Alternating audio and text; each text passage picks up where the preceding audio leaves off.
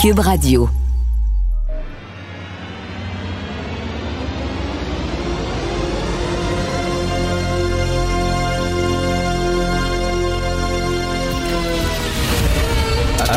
Attention, cette émission est laissée à la discrétion de l'auditeur.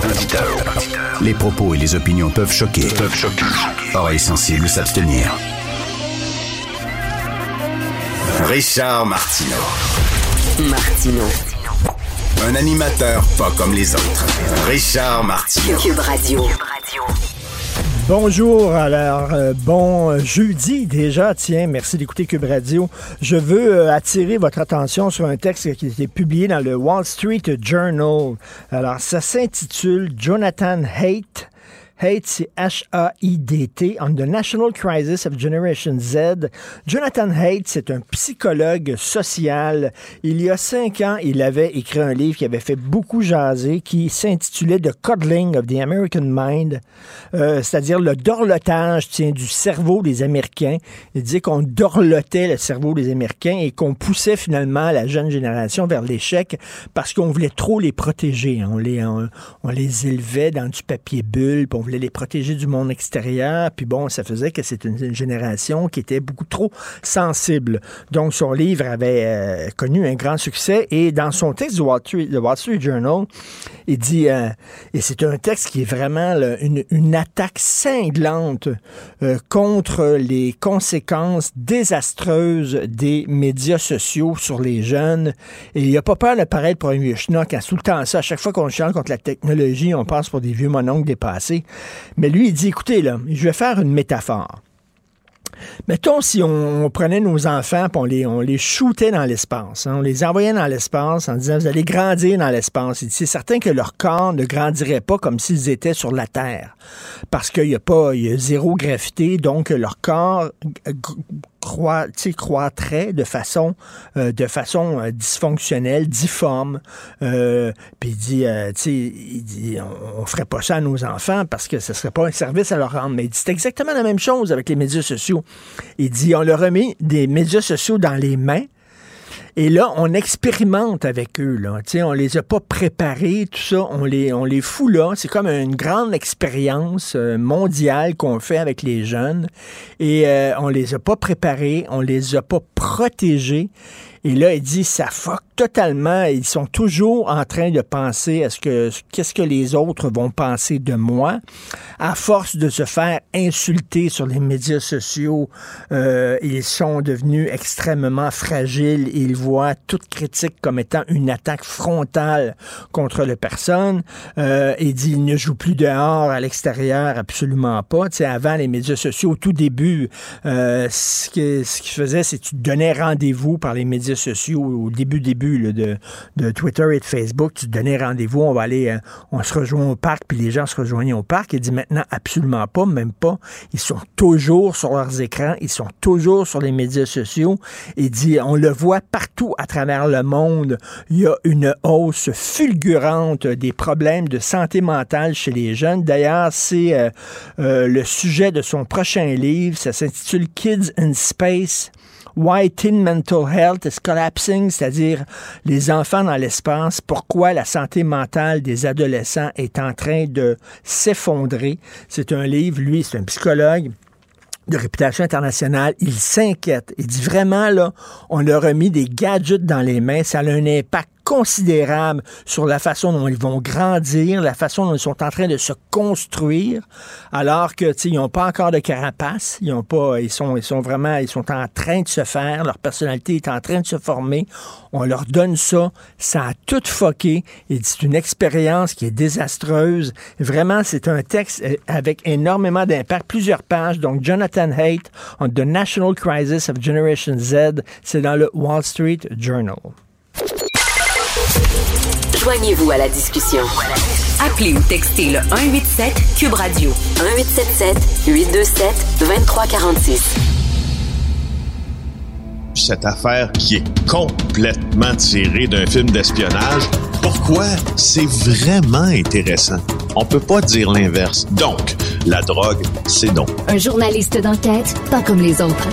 Félix Séguin. Alors, Félix, je lisais sur la vie en Ukraine, la vie au jour le jour. Je lisais que les commerces sont ouverts. Il y a de moins en moins de pannes d'électricité, de coupures euh, de courant. Euh, même les enfants peuvent aller à l'école. C'est assez particulier de penser à ça, qu'il y a une guerre, mais la vie quotidienne continue. C'est spécial. Oui, parce que la guerre, c'est quoi? Hein? En fait, la guerre, c'est des armes et des gens qui s'en servent, mais c'est aussi euh, une vie entre ces conflits-là. C'est une vie entre ces bombes-là. Et même la vie, exemple, de la capitale euh, du pays, Kiev, et euh, je vous le dirais, là, présentement, assez normal, assez normal. On était euh, tantôt, il y a quelques minutes, on monte tout juste un tournage. C'est les embouteillages qui sont revenus, c'est l'électricité qui est revenue, c'est les restos qui sont revenus, c'est le plaisir d'y être qui est revenu aussi. Et, c'est quand même assez spécial, ou plutôt surprenant que l'on soit capable de faire ça parmi les alertes aériennes, parce que en même temps, la situation que je te décris là, elle se passe en deux alertes.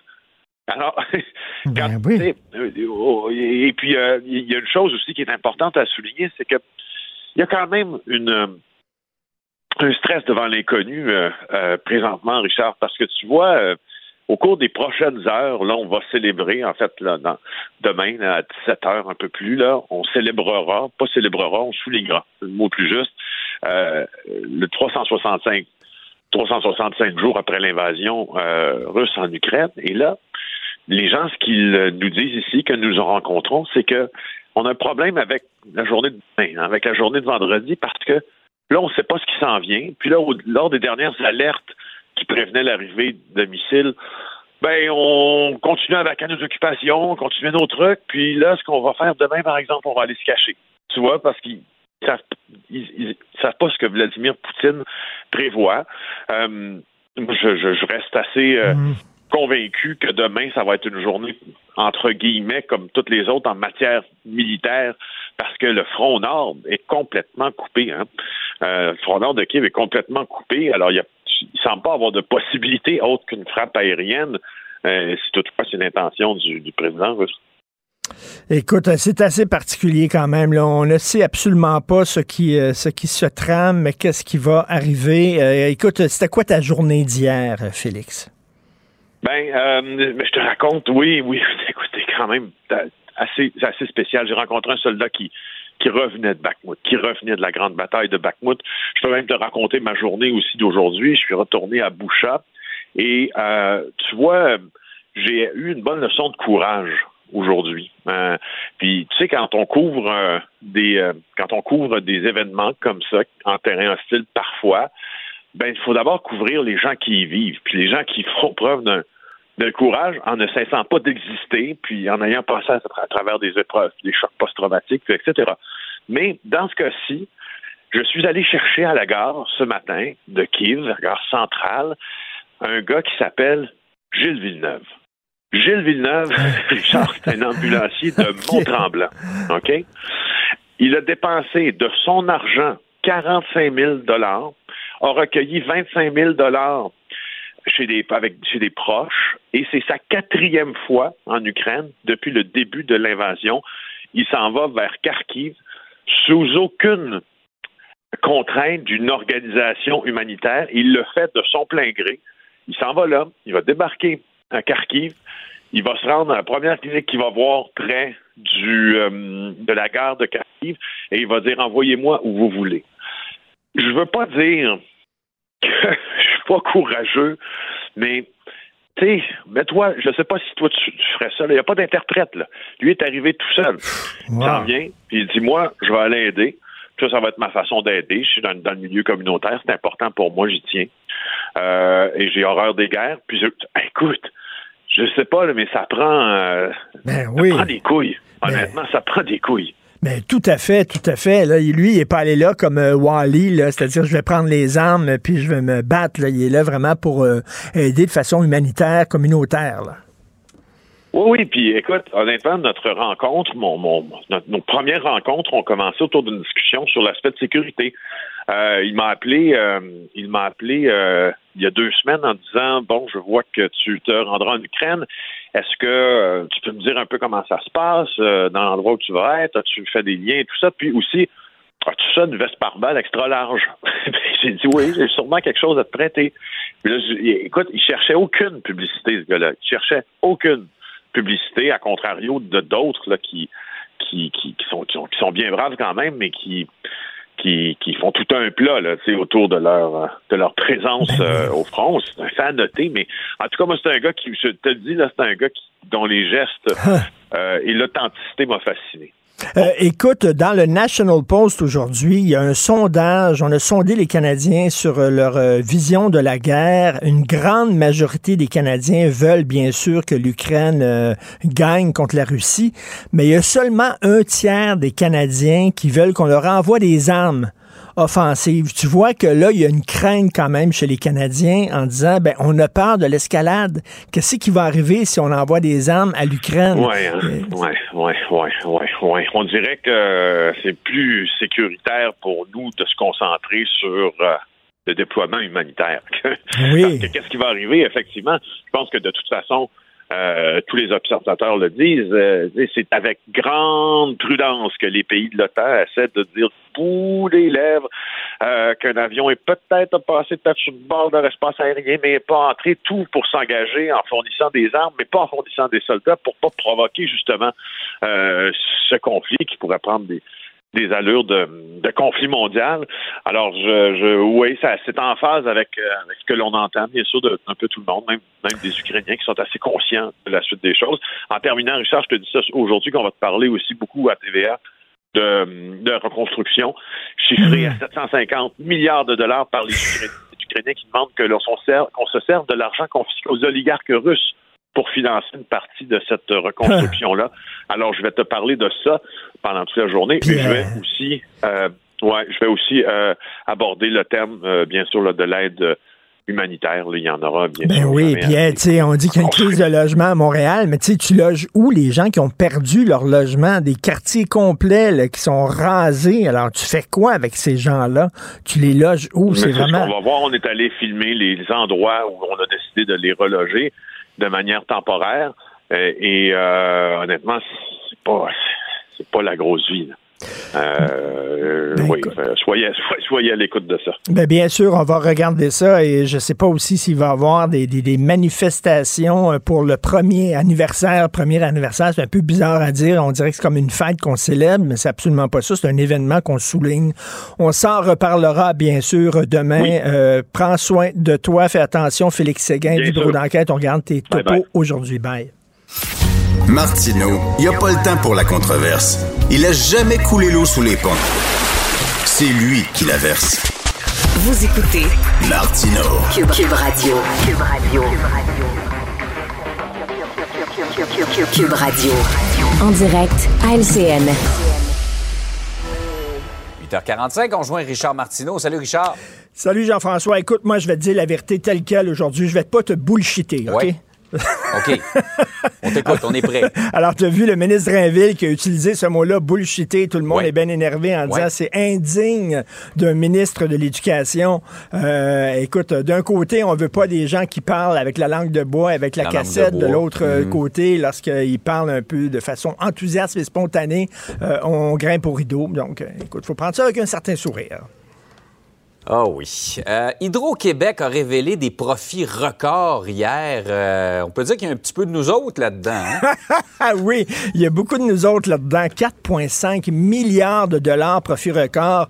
Euh, c'est grâce au froid de 2022. Hein? on s'est beaucoup chauffé. Mm. Et là, tu vois la contradiction dans le message du gouvernement. D'un côté, je suis convaincu qu'on est super content 4,5 milliards de dollars en profit. Ça, c'est de l'argent qui va rentrer dans les caisses de l'État.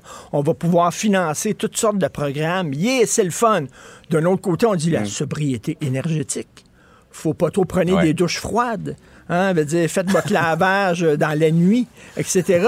D'un côté, on est content de vendre l'électricité. De l'autre, on dit faites attention. Même chose avec l'alcool. Mm. La modération a bien meilleur goût. Mais tu sais, quand soudainement, euh, ils, ont des ventes records, Yihi! champagne pour tout le monde, l'argent rentre. L'Auto-Québec, il faut que le jeu reste un jeu. De l'autre côté, yes, on a vendu plein de gratteux cette année, des bonnies pour tout le monde, c'est fantastique. Imagine, ça c'est la double mission de l'État. Hein. Imagine qu'on dirait à ta boucherie, à ton boucher, tu as deux missions. Vendre de la viande, mais protéger la santé des gens.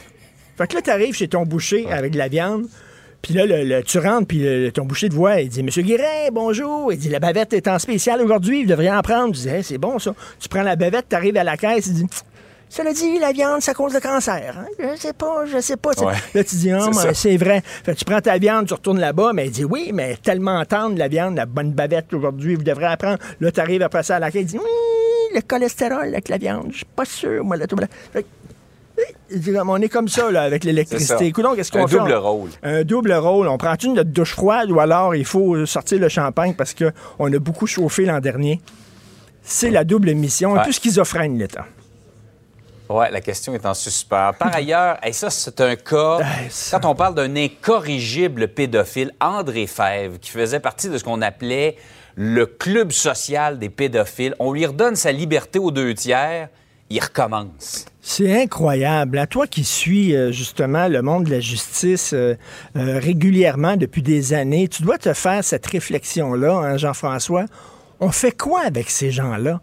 Parce que là, on parle d'une maladie profonde. Ces gens-là, ils sont comme ça. Veut dire, t'as beau les envoyer ah en prison pendant 7-8 ans, quand ils sortent, ils sont encore attirés envers des jeunes. Il y en a peut-être là-dedans qui sont capables de se contrôler. Mais il y en a bien, lui, non seulement il n'est pas capable de se contrôler, il est fier. Alors, il se promène ben avec des insignes de loup avec lui. Puis ça, ça a l'air, c'est le, le, symbole des pédophiles. Alors, tu sais, les gens qui se promènent avec des t-shirts de loup puis des chandails de loup, Faites attention, là. Ça a l'air. ça... faut pas faire un amalgame. Faites attention, faut, faut pas, faire, un amalgame. Commencez pas à battre sa rue les gens qui se promènent en t-shirt de loup. Alors, euh, alors, mais lui, il est content, puis il dit c'est une orientation ben sexuelle comme les autres. Tu sais qu'à Amsterdam, il y a quelques années, euh, euh, aux Pays-Bas, il y avait un parti politique pédophile qui s'était présenté aux élections avec des, des candidats, et eux autres voulaient faire changer en disant pendant longtemps, vous avez dit que les gays, c'était des malades mentaux. Vous avez changé votre vision des choses, vous les acceptez maintenant. Alors, vous allez faire la même chose avec les pédophiles. Vous dites ben qu'on est malade, mais un jour, vous allez nous accepter comme étant une orientation sexuelle. Et là, Deux choses totalement ben, différentes. Complètement. Même les gays disent Qu'est-ce que vous faites là que Ça n'a rien à voir. Alors, lui, tout fier, sort de là un mois après tente d'approcher un jeune, ben, supposément qu'il avait 19 ans, mais il avait l'air jeune, à l'urgence sais, la ben bisouine en feu, puis vous voulez aller voir un jeune, on fait quoi avec ces gens-là? Est-ce qu'on les met en prison pour le reste de leur jour? On peut pas les suivre et, Richard, on l'avait libéré, mais on disait qu'il restait un risque parce qu'il reconnaissait pas, puis il voulait recommencer à tisser des liens avec son club social de pédophiles. Le gars n'a rien compris. N'a rien compris, euh, aucun remords, donc on peut pas les mettre en prison à la fin de leur jour. Qu'est-ce qu'on fait? Est-ce qu'il y a des gens qui mm. prônent la castration chimique ou quelque chose comme ça? Mm. Ça pose des questions vraiment euh, sur la sécurité, tout ça. Bref, le gars veut rien savoir et non seulement ça, il est fier. Il voulait voir son ancienne gang. Hein. Ils ont fait un réseau puis ils partageaient des trucs, comment attirer ben les enfants, tout ça. C'est absolument épouvantable. Dégueulasse, effectivement. Oui, tout à fait. Tout à fait. Hey, Richard, passe malgré tout une belle journée. Merci, bonne journée tout le monde. Bye, Alma. Salut. Artiste de la satire, il dénonce les incohérences Ironie à la fois. Richard Martineau.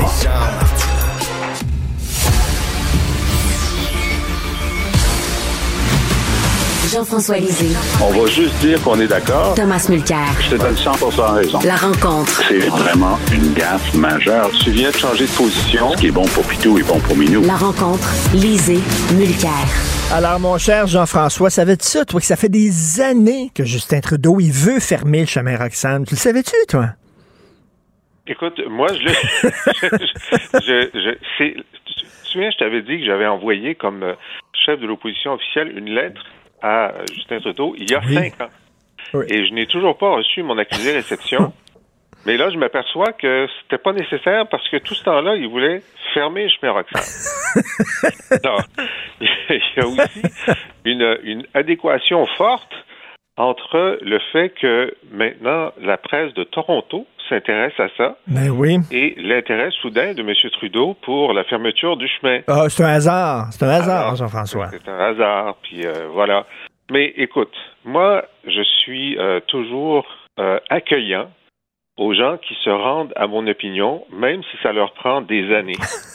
Euh, alors, je suis très heureux qu'enfin le premier ministre Trudeau avance. Je dis pas qu'il recule. Tu sais, des, gens disent Ah oui, il a reculé là-dessus. Non, non, non. Il avance, il se rend à la raison. Mais, mais il, est très, il était très discret. Si effectivement, ça fait des années qu'il euh, demandait qu'on le ferme, je sais pas, moi, je l'ai pas vraiment entendu. Il faisait ça de façon très discrète. C'est ça. Ben, Écoute, qu'est-ce que tu veux euh, Il répondait toujours euh, avec sa cassette. Euh, on travaille fort pour faire. On est en train de faire du progrès. progrès. Puis on est en train de continuer à faire des progrès. Mais on ne savait pas dans quelle direction. Là, on sait dans quelle direction.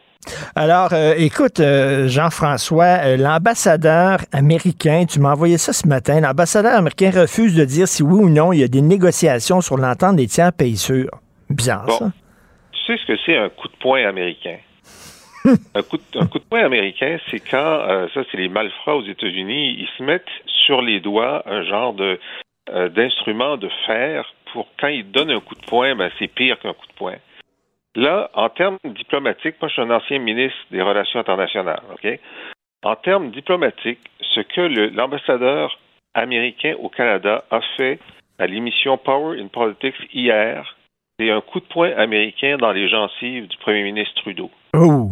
Parce que là, ça fait des, ça fait plus qu'un an que le gouvernement euh, canadien dit il y a des négociations avec les Américains sur la modernisation de l'entente des pays tiers sûrs. Euh, le, ministre Mendicino a dit qu'il était sur le bord d'une entente il y a à peu près cinq mois. Sean Fraser, le ministre de l'Immigration, a dit que ça avançait, mais que ce n'était pas réglé il y a à peu près trois semaines. Et là, l'ambassadeur, le représentant américain dit je refuse de dire si des négociations ont lieu. Et il a dit, c'est incroyable, il a dit, euh, il y a une raison pour laquelle aucun représentant américain n'a jamais confirmé l'existence de ces négociations et je ne serai pas le premier à, le faire. Oh. Quoi? Et puis là, le, journaliste insistait et il n'arrêtait pas de dire, ben, vous savez, la, question du chemin Roxham, ce n'est pas ça, c'est un symptôme. Ce n'est pas la cause. Il faut s'attaquer à la cause. Et la cause, ben, c'est la pauvreté dans les pays euh, du Sud. Oui, mais là, ben ça ne se réglera pas euh, au cours des cinq prochains mois, là? Ben, c'est au cours des 50 prochaines années. Alors, imagine le pauvre Justin Trudeau ce matin, puis Matt Chino, puis Sean Fraser. Qu'est-ce qu'ils vont dire?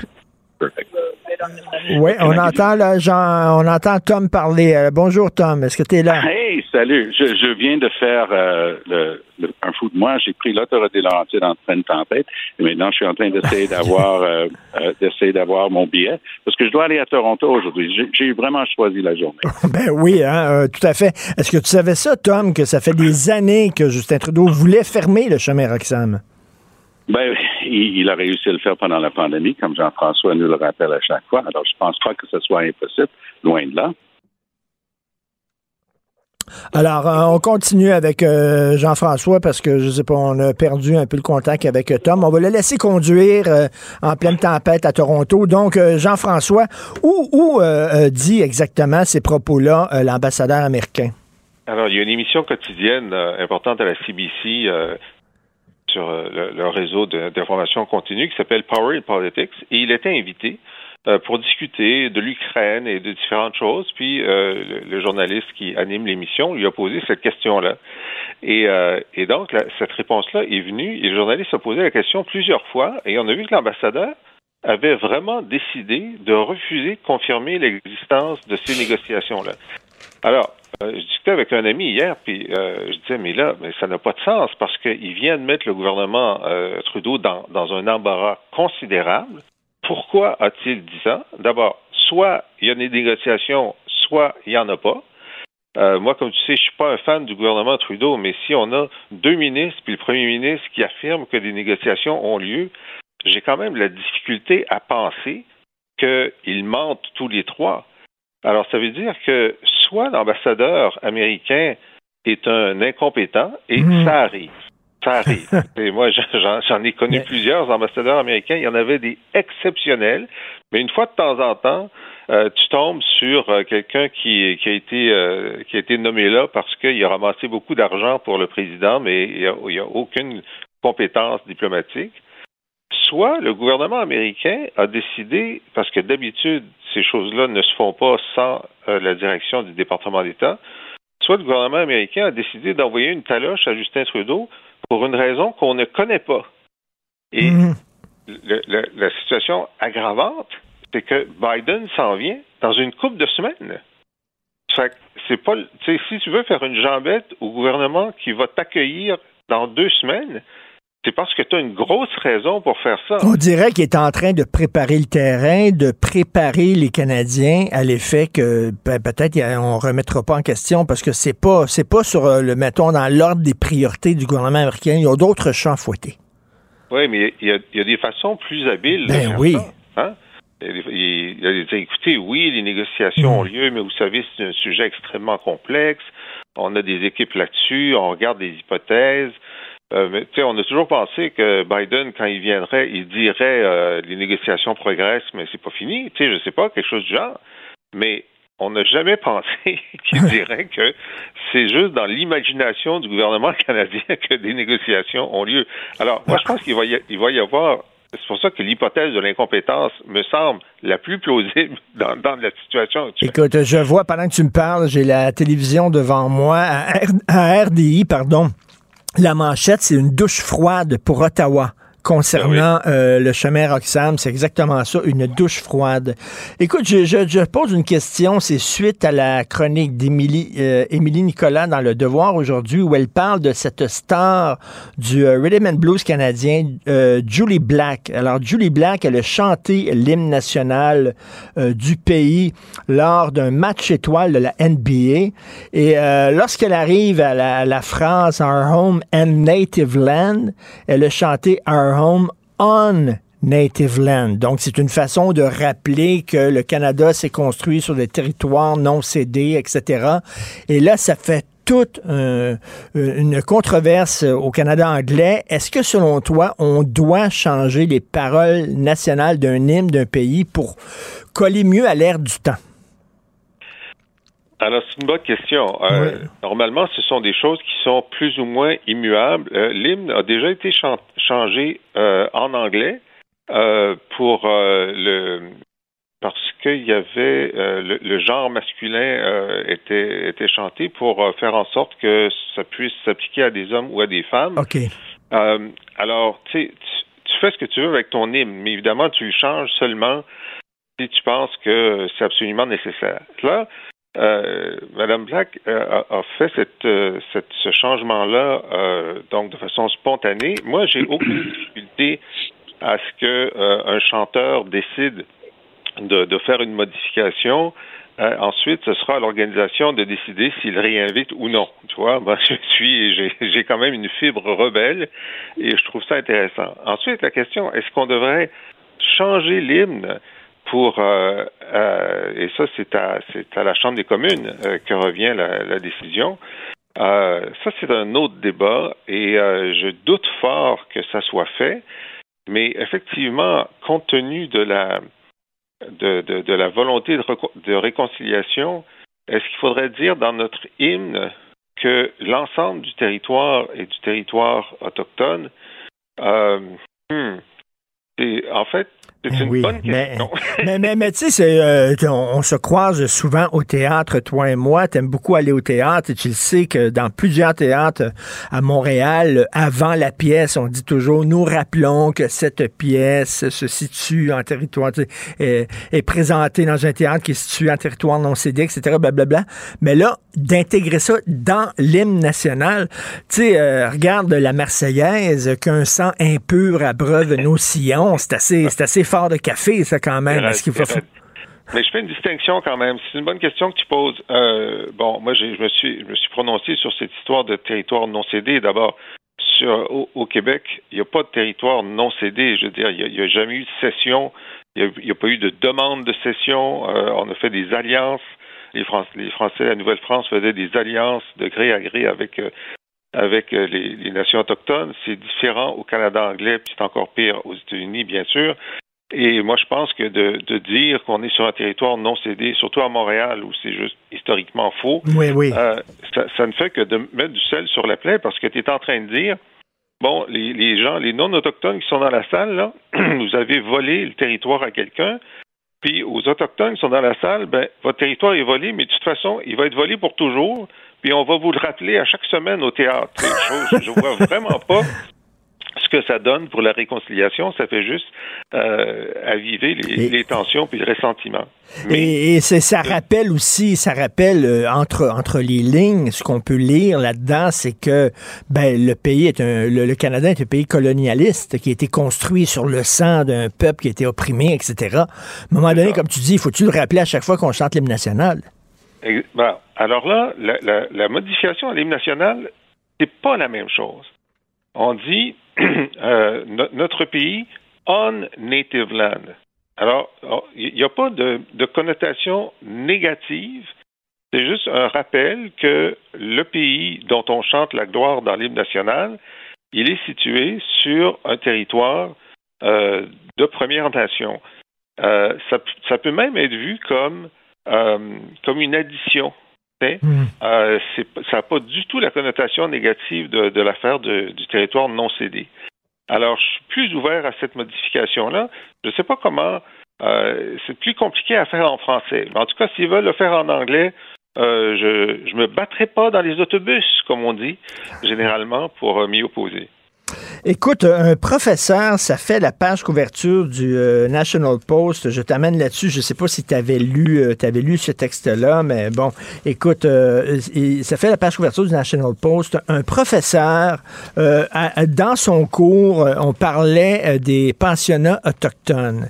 Et là, il y a un jeune, un élève qui dit, ah, c'est épouvantable parce que ces enfants-là ont été tués par des prêtres, ont été tués par des curés, etc. Et lui, il a dit, non, non, non, il y a beaucoup de ces enfants-là qui étaient dans les pensionnats qui sont morts de la tuberculose, ce qui est, ce qui est historiquement vrai. Ils n'ont pas euh, tous été battus à mort, puis tout ça. Il dit, il y en a beaucoup, il y avait des mauvaises conditions de santé, effectivement, puis ils sont morts de la tuberculose. Euh, il y a eu une plainte contre lui, et une heure après que la plainte ait été logée, il y a des gardiens de sécurité qui sont arrivés puis qui l'ont escorté à l'extérieur de l'école. Il a été expulsé pour avoir dit ça. C'est ça, ça relance toute la question de la liberté académique. Ben, euh, tout à fait. Euh, et puis, euh, tu sais que le, NPD a déposé un projet de loi pour considérer comme du, un langage haineux, des propos haineux, ce qu'ils appellent le denialisme, c'est-à-dire de, nier l'existence des pensions autochtones et des mauvais traitements, ce qui est une chose, mais aussi ceux qui mettent en cause euh, le fait que ben, euh, les, les, les, allégations sur euh, l'ensemble des, des, des, cimetières et des, et des par exemple à Kamloops où il y aurait 200, 200 enfants qui seraient enterrés dans un cimetière illégal, etc. Et pour laquelle, puis moi j'ai écrit là-dessus, moi je suis prêt à le croire. Hein, je veux dire, je pense qu'il y a des atrocités qui ont été commises tout au long de l'histoire, mhm. mais est-ce qu'on peut faire la preuve et, euh, par exemple, exhumer, voir s'il y a des ossements ou non? Et euh, donc, comme il n'y a pas d'exhumation, puis là, ça fait bientôt trois ans, il y a un nombre de gens qui, qui est croissant qui dit ben là, euh, il n'y a, a, toujours pas de preuves. Là, ça devrait être une scène de crime. Pourquoi vous ne voulez pas vérifier si les accusations ben sont fondées? Et, et, ça, le NPD voudrait, voudrait faire en sorte qu'on ne puisse pas dire ça. Alors que ça fait partie de la conversation public et de l'intérêt public sur notre histoire. On veut aller au fond des choses. On hmm. veut, dans la vérité et réconciliation, il y a le mot vérité, puis il vient avant. Hmm. Euh, et donc, pour moi, ça fait partie de la conversation qu'on doit avoir, y compris sur les pensionnats. Il n'y a aucun doute. Hein. Puis le, rapport est, très clair là-dessus qu'il y a des enfants autochtones qui ont été arrachés à leur famille pour les envoyer dans les pensionnats. Ça, c'est sûr. Il y a eu des mauvais traitements, c'est sûr. Maintenant, c'est vrai aussi que certains Autochtones sont allés volontairement, que leurs parents voulaient qu'ils y aillent, et certains d'entre eux disent qu'ils ont eu une très bonne éducation. Et au Québec en particulier, il y a des, il y a des résistants, appelons ça comme ça, donc des, des, religieux qui, ne, qui étaient en désaccord avec l'idée d'enlever euh, la, la, culture des Autochtones et qui, au contraire, leur enseignaient leur propre langue et faisaient en sorte que la culture soit transmise. Alors, c'est une minorité, ça allait contre la volonté de Johnny MacDonald, mais est-ce qu'on peut célébrer les résistants à la tentative de génétique culturelle aussi dans l'ensemble de, euh, de ce débat. Et l'histoire dont je te raconte, ça s'est passé dans une école de Vancouver et euh, le professeur ne banalisait pas ce qui s'était passé. Il a dit effectivement, c'est épouvantable, on les a enlevés de leur communauté, etc. Il les a mis là-dedans. Mais tu sais, euh, même la commission Vérité et Réconciliation, la commission dans son rapport citait des documents qui sont aux Archives nationales du Canada et qui affirment la moitié, et là je cite le document, la moitié, et c'est ça, c'est un extrait, du rapport de la commission, la, moitié des enfants aborigènes, autochtones qui ont été envoyés dans des pensionnats sont morts de tuberculose. Donc, ils sont pas morts battus puis torturés par les curés, là, comme certains voudraient dire. Lui, juste pour avoir dit cette vérité historique-là, il est expulsé. Écoute, il y a, dans des commissions scolaires anglophones, puis c'est le cas en Ontario aussi, euh, et dans certaines directions d'école, des gens qui ont été complètement avalés par euh, la culture de l'intolérance sur ces questions-là. Et ça provoque, à mon avis, un ressac de l'électorat euh, qui, trouve que ça n'a pas de sens, que c'est exagéré. Et, euh, et ça, on, je trouve que ça alimente euh, les conservateurs. Pierre Poilievre aux États-Unis, ça alimente énormément les républicains. Et ça, c'est très dommage parce que la cause des pensionnats autochtones, c'est une vraie cause. Le dommage a été causé. Euh, il faut réparer, mais pousser à l'extrême et refuser de débattre euh, de la proportion ou quoi que ce soit, c'est hmm. nuire, c'est nuire à la volonté de réconciliation. Et c'est extrêmement dommage. Oui, c'est inquiétant ce qui se passe dans certaines universités. Et en terminant, euh, Bernard Drainville qui a parlé des maternelles 4 ans et a dit, moi, je vais vous dire la vérité, je ne vais pas bullshiter. Et là, il y a des gens qui disent que c'est indigne d'un ministre de l'Éducation de parler comme ça, d'utiliser ce genre de mots comme bullshiter. Alors, il est critiqué pour avoir... ce n'est pas à la hauteur d'un ministre de l'Éducation, disent certaines personnes. Est-ce que tu t'en ben, formalises, toi? Ben, une de ses priorités, c'est la revalorisation du français à l'école. Alors, c'est vrai que c'est mal parti. Alors, et, c'est paradoxal parce que c'est dans une intention qui est très bonne. Regardez, je vais pas, je vais pas vous dire le contraire de la vérité. Euh, moi, je suis content qu'il ait dit ça sur les maternelles 4 ans. C'est de la lucidité. Moi, encore là, il se rend à notre position. Je, ça fait des années qu'on dit qu'il faut pas faire ça. Alors, c'est bien, mais je dirais, cher Bernard, pour que, que j'apprécie beaucoup, tu aurais pu dire, je ne veux pas vous mentir, je ne veux pas vous tromper, je ne veux pas vous, vous induire en erreur, je ne veux pas vous empirouaper. Euh, je veux dire, la, richesse de la langue française, du nombre de synonymes qui aurait pu je, je, ne veux, je ne veux pas trop dorer la pilule. Vous adorer la pilule, euh, euh, c'est ça. je vais être franc avec vous, je vais faire preuve de franchise. je, ne mettrai pas de, de, gants blancs, je ne vais pas vous enguirlander, etc. Elle, est belle, avec, euh, avec le dos de la même or. Tout à fait. Merci beaucoup, Jean-François. Bonne journée. On se reparle demain. Salut. Joignez-vous à la discussion.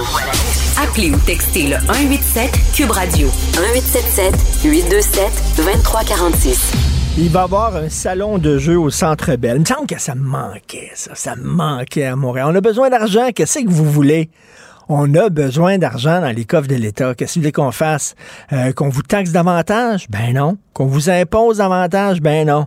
Il reste une affaire. On va taxer le vice, les cigarettes, l'alcool, puis le jeu, tout en disant, oh, il faut pas jouer. C'est pas trop bon. Faut pas trop boire. La modération a bien meilleur goût. Ne fumez pas trop. Mais en même temps, wow! Hein? Quand on, fait, on vend un nombre record de billets de loto, on est tout content. On va parler avec M. Michael Baudry, euh, directeur administratif de la maison L'Épervier. La maison L'Épervier, c'est un centre de thérapie privée pour les personnes ayant une dépendance, donc une dépendance au jeu. Bonjour, M. Baudry. Bonjour à vous, bon matin. Bonjour. C'est vrai qu'il y a comme un, discours contradictoire de l'État. Hein. D'un côté, on nous dit euh, il faut que le jeu reste un jeu, mais de l'autre, on, on construit des, salons de jeu au Centre Bell, là où c'est qu'il y a plein de gens, puis on sait que ça va, ils, vont vendre, euh, ils vont faire beaucoup d'argent. Ben, définitivement. Puis je pense qu'il faut être, faut être prudent en ce sens que depuis, euh, bon, on en parle souvent, la pandémie, la pandémie, mais ça reste une réalité. Euh, depuis la, la, pandémie, l'explosion des jeux, que ce soit jeux en ligne, oui, il y a un temps où les jeux de casino, bon, il y a eu des restrictions, mais ça reste que l'addiction, elle est là. L'autre problématique qui vient avec un salon comme ça, c'est la vente d'alcool, euh, substance qui vient altérer le comportement, qui augmente la, la, la, la, difficulté, puis qui amène le joueur à jouer davantage. Donc, faut être euh, est-ce que c'est la meilleure avenue présentement dans la société qu'on connaît aujourd'hui avec les multiples dépendances? J'en suis pas convaincu. En tout cas, c'est pas notre notre opinion, je vous dirais. Écoutez, il y, a des bars, vous le savez, M. Baudry, il y a certains bars, puis entre autres, je pense, j'ai en tête un bar, je suis allé prendre une bière à un moment donné avec des amis là, dans le coin de Pointe-Saint-Charles. Euh, ce qu'il y avait, c'est qu'il y a un comptoir où ils vendent de la bière, il y a un guichet automatique où tu peux retirer de l'argent, puis il y a des machines à sous dans le fond. Fait que là, tu vas, puis il y a des toilettes. Fait que tu vas prendre une bière, tu vas retirer de l'argent, tu vas jouer, tu vas pisser. Tu vas prendre une bière, tu vas retirer de l'argent. C'est rien que ça, là. C'est ça. le, problématique, c'est que ça va pas chercher le, le, le, joueur qui va dire je, vais mettre un petit 20 dollars comme ça. Le problème, c'est les gens qui sont plus vulnérables, qui ont une facilité d'addiction, parce qu'il faut comprendre que derrière l'addiction au jeu, il y a un paquet d'éléments. Ce que, ce que nous, on travaille aussi là, dans un cadre thérapeutique, c'est tout le, le mal-être finalement qui conduit derrière la dépendance. Là. Euh, puis c'est la facilité. L'endroit, je, je, lisais un article aussi, là, puis l'endroit où est situé ce, ce salon de jeu-là, où voudrait être situé ce salon de jeu-là, c'est un endroit où il y a quand même une clientèle vulnérable aussi. donc, on, je pense qu'on va pas chercher l'argent à bonne place, là, clairement. En même temps, il y a des gens qui disent ceux qui veulent jouer, ils vont vouloir jouer, là, même si c'est même si c'est loin de, de, de, où ils vivent. Je me souviens, là, il y avait le projet d'un casino, là, Guy de la Liberté du Cirque du Soleil. Il voulait faire un casino dans le coin de Pointe-Saint-Charles, puis il y a des gens qui ont dit ça n'a pas de bon sens. C'est en plein dans, le secteur où les gens sont vulnérables, puis tout ça. Mais il y en a d'autres qui disent même si tu le mets à Westmount, les gens vont se rendre à Westmount pour aller jouer là-bas. Euh, qu'est-ce que vous en pensez? Ben c'est clair. Puis c'est sûr que l'opinion à ce niveau-là du gouvernement, c'est d'essayer de ramener un peu les, les, fonds de ces joueurs-là au Québec, parce qu'on connaît beaucoup de sites de jeux en ligne présentement qui sont pas nécessairement considérés comme légaux au Québec. Là, donc euh, euh, c'est oui, euh, il y a une question monétaire en arrière de tout ça, un peu comme on est arrivé avec la légalisation du cannabis dans les dernières années. On est allé chercher un fonds, on est allé chercher des sous, ce que vous disiez en, en début d'article finalement mais euh, est-ce qu'un casino serait pas suffisant dans le secteur de Montréal? Il y en a un. Je ben oui. On, doit en rajouter. C'est quelqu'un qui a une problématique d'alcool va pas nécessairement aller s'établir en face d'une SAQ. Je veux dire, il, court après son risque. Mais c'est la même chose quand un casino s'établit. On va chercher un marché, ben. je veux pas. L'envouement est là, on passe devant. On, pourquoi pas. On se tire, on tire dans le pied un peu parce que d'un côté, on fait, comme je le disais, des campagnes de prévention, puis il faut que le jeu reste un jeu, puis euh, l'alcool, la modération a bien meilleur goût, etc. Mais de l'autre côté, euh, euh, on donne des bonnies aux gens de la SAQ lorsqu'ils brisent le record de vente d'alcool, puis là, on crée un salon de jeu. Fait qu'on parle des deux côtés de la bouche un peu. Ben, c'est un peu ça. C'est, je vous dirais que c'est, quand même assez fréquent ce, type d'opinion-là, là, en ce sens que, comme vous le dites, c'est pas la première fois qu'on voit ça, deux opinions de faites attention, mais allez-y en même temps parce que c'est lucratif pour l'État. Là. Euh, je pense que c'est les gens doivent se sensibiliser, les gens doivent être prudents dans ça. Euh, c'est pas passé encore. Là. Je pense que la santé publique avait son, son mot à dire, a, émis une opinion là-dessus, mais reste que le projet, le projet est avancé, je crois. En même temps, bon, je comprends, là, par exemple, pour l'alcool, c'est pas parce qu'on achète du vin qu'on est nécessairement alcoolique. On peut boire euh, chez nous, à la maison, tout ça. Le jeu, c'est une autre affaire parce que moi, euh, j'ai quelques vices, M. Baudry, mais j'ai pas le vice du jeu. Je l'ai pas, ça. Et des fois, ça m'arrive d'aller voir des spectacles au casino, puis là, il faut traverser le casino et je vois des gens qui sont là devant les machines, puis ils mettent une pièce, puis une autre pièce, puis ils n'ont pas l'air à avoir de fun. On dirait qu'ils sont à job, vraiment, là, puis ils font ça, puis ils font ça. Puis là, je me dis, c'est quoi le pourcentage de gens qui sont addicts au casino? C'est bien beau, là, eux autres vont dire, on fait notre argent avec des gens qui vont là une fois de temps en temps, puis qui jouent entre amis pour s'amuser, puis tout ça. Moi, je regarde la clientèle du casino quand je passe là, là puis ça a l'air pas mal des gens qui ont des dépendances. Je me demande c'est quoi exactement le pourcentage de gens qui ont des dépendances dans des casinos comme ça. Ben, je, peux pas vous dire le pourcentage hmm. exact parce que bon évidemment on n'est pas euh, tu sais nous on n'est pas on n'est pas là en présentiel mais c'est clair que euh, l'addiction les gens qui ont une addiction sont malheureusement beaucoup plus lucratifs pour le casino que ben monsieur, madame, tout le monde qui passe une fois par année puis qui vont euh, vont jouer. Oui, il y a des gens qui ont une addiction qui financièrement ben sont plus aisés donc qui vont en donner davantage. Euh, mais ça reste que, tu sais, comme je vous expliquais dans ma, un petit peu plus tôt, l'addiction, c'est ce qui est important, c'est d'aller voir derrière l'addiction, au même titre que l'addiction à la drogue ou à l'alcool, il y a quelque chose qui se cache en arrière de cette addiction-là au jeu, mm. l'engouement, la, pas du gain, le, vouloir se refaire, le vouloir en chercher plus, l'adrénaline qu'on va chercher derrière la problématique de jeu, et c'est là que ça devient une problématique pour les gens. Et, c'est pour ça que je dis qu'ils sont hypocrites, parce que moi, quand je vais, là, je me dis, mettons, les, OK, 15 euh, Mettons, on va jouer 15 pièces aux machines à boules avant d'aller voir le spectacle. Puis ma blonde, elle aime ça jouer au blackjack. Fait qu'elle joue deux parties de blackjack. Bon, bon, c'est tout. Mais tu sais, ils font pas de l'argent avec des gens comme nous autres. C'est pas avec des gens comme nous autres qui vont faire beaucoup d'argent. Je m'excuse. Ils sont hypocrites quand ils disent ça. Je veux dire, eux autres ont besoin d'une clientèle qui est addict et qui est fidèle, qui sont là régulièrement et qui dépensent des grosses sommes.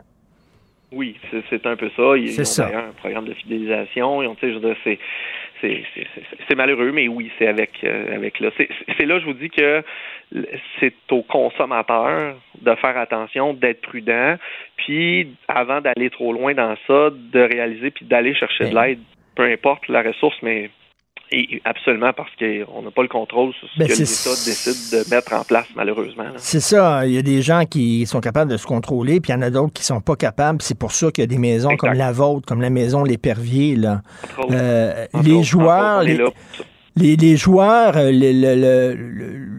l'image type du joueur qu'on a dans la tête, c'est un peu le mononcle. Hein? Le mononcle d'un certain âge et tout ça. J'imagine qu'il y a des jeunes, il y a des femmes aussi. Oui, exactement. Hommes et femmes. Je vous dirais que oui, l'image que vous me donnez, le, le mononcle, mais dans les dernières années, avec le, confinement de la pandémie, moi, c'est plus ça que je vois là, au téléphone. C'est des jeunes euh, à partir de 20, 25, 30, 35 qui se sont retrouvés isolés à la maison, en télétravail, coupés de l'extérieur, qui ont commencé à ah, j'ai vu cette annonce-là, parce que euh, Dieu sait qu'il y en a eu des annonces de jeux en ligne, là, euh, puis qui malheureusement ben, se sont fait prendre dans l'engrenage du jeu, puis se sont retrouvés avec des conséquences, des pertes financières, des pertes matérielles, des pertes euh, relationnelles, autant relations de couple, familiales, mmh. sociales. Donc, ça vient paralyser tous les sphères de la vie chez la personne, une problématique de jeu. C'est très, très destructeur. Fait que je vous dirais que dans les dernières années, là, on a pu, euh, c'est plus juste l'image du mononcle, là. Euh, on va au-delà de ça, là. mais oui, l'envouement du jeu en ligne a été fort, là. Et M. Baudry, expliquez-moi en terminant, c'est quoi le trip du jeu? Parce que sais, je peux comprendre, mettons, l'addiction au sexe, par exemple, parce que, bon, un orgasme, c'est quand même agréable, c'est le fun, là, ou euh, euh, l'addiction euh, à l'alcool ou à la drogue, ça te met dans un autre état, tu perds tes inhibitions, tu es moins gêné, tu te sens plus lucide, tu as l'impression d'être plus lucide, alors que c'est pas vrai, tu ne l'es pas, mais tu sais, mais le jeu, qu'est-ce que ça te donne physiquement de perdre ton argent, de perdre tes économies, puis tout ça, je dire, je comprends pas cette addiction-là. Les, les, gens les gens le voient pas, ça. Quand, quand ils sont dedans, ils, voient pas le, sur le moment, sur le coup, on voit pas la, perte. On va chercher l'euphorie de la pas du gain.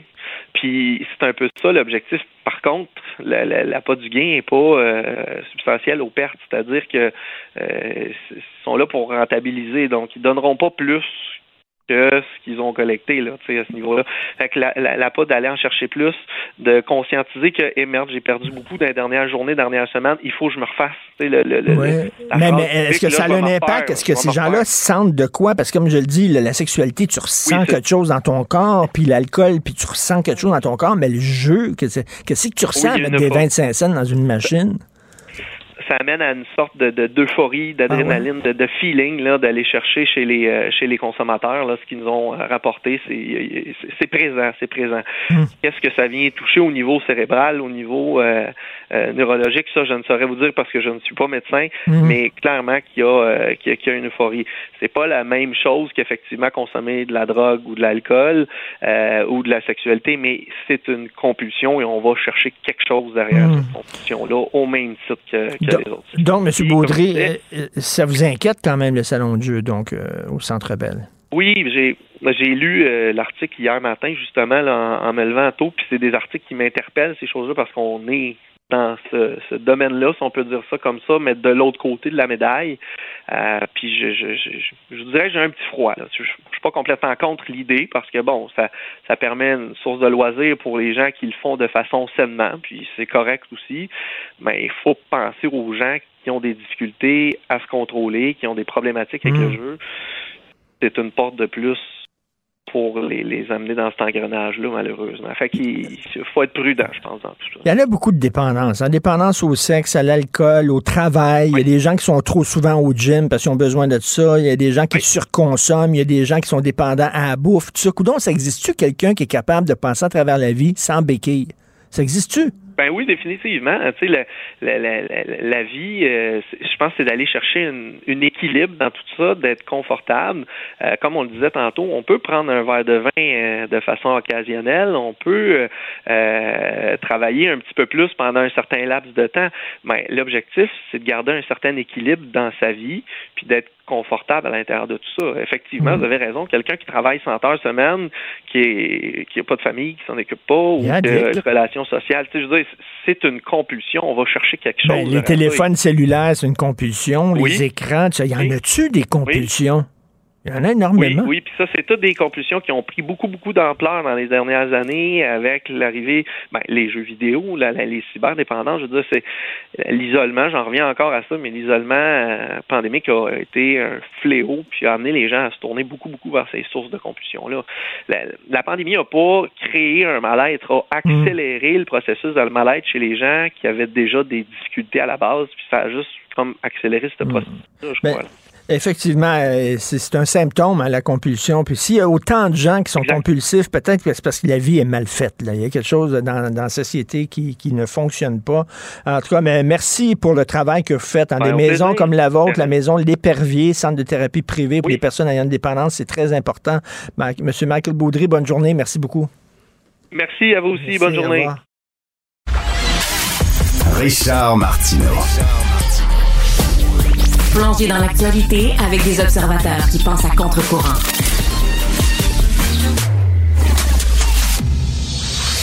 Oublions jamais de placer les choses en perspective. Ça aurait dû être une grande célébration. C'est quand même gros ce qu'on évoque là. Très significatif pour bien comprendre tout ce qui s'est passé. Un professeur, pas comme les autres. Luc la liberté.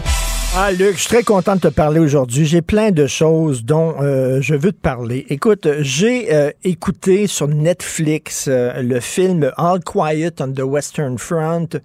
Je te le conseille, c'est un pur chef-d'œuvre. C'est sur la Première Guerre mondiale vue de, des yeux d'un jeune Allemand. bon, et on montre là-dedans, on montre là-dedans à quel point l'Occident euh, euh, la France, entre autres, a été impitoyable lorsque euh, ils ont gagné. tu vois à quel point ils ont imposé des conditions épouvantables à l'Allemagne.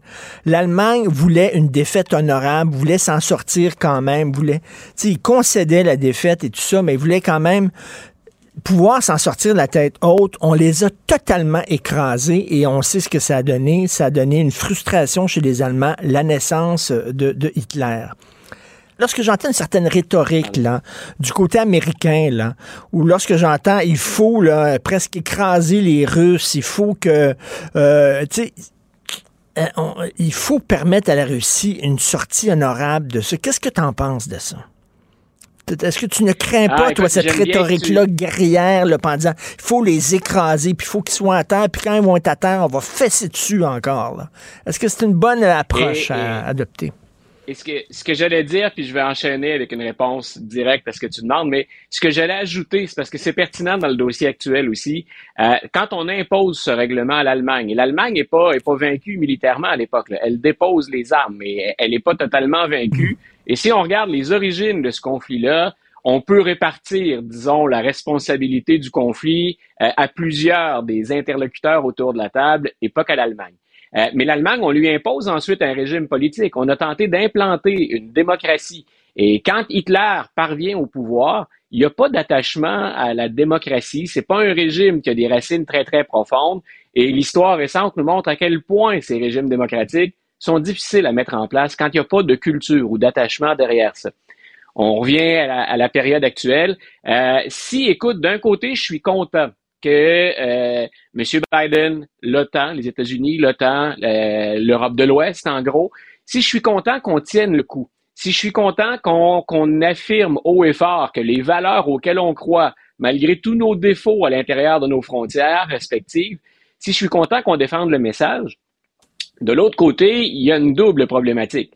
Euh, notre principal porteur de ballon dans ce dossier-là, ce sont les États-Unis. Eux-mêmes, sur la scène internationale, peuvent difficilement nier qu'ils n'ont pas fait un peu ce que les Russes ont font actuellement en Ukraine.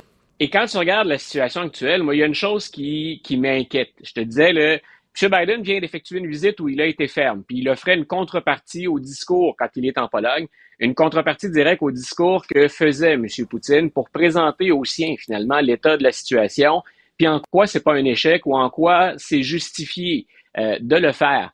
Mais il y a personne, nulle part actuellement autour de la table. Les efforts en tout cas qui ont été faits euh, se sont euh, ont frappé le mur. Il y a personne qui envisage une désescalade où on ne parle pas de paix ou de conditions de paix.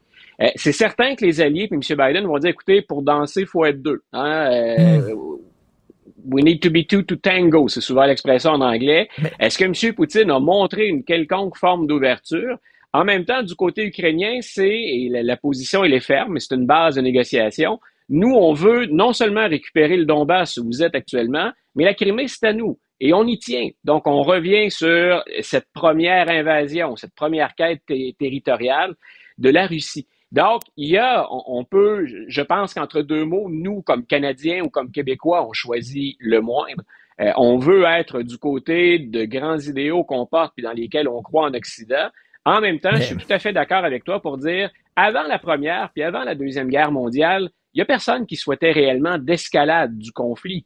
On y est allé de compromis en compromis ou de rhétorique guerrière en rhétorique guerrière et on n'avait pas de porte de sortie. En tout cas, elles étaient, euh, elles étaient pas entrouvertes. C'est ce que je trouve actuellement. Je, répète, autant si je suis un Américain, puis même euh, un, allié américain dans ce dossier-là, M. Biden a fait un bon travail sur le terrain. Euh, de l'autre côté, elle est où la porte et, comment peut-on éviter qu'il y ait cette ben, escalade? Parce que l'équilibre est très fragile un rat, quand tu le pognes au, puis sans coincer, il va te sauter d'en face. Il faut que le rat ait l'impression qu'il peut, il peut partir, il peut sauver, mais si tu l'empêches de sauver, tu sais, je comprends le texte tout tango, comme tu dis. Ça prend deux pour, euh, pour danser le tango et lui ne veut pas faire aucun compromis, euh, Poutine, mais en même temps, la célèbre phrase de Michel Obama, When they go low, we go high.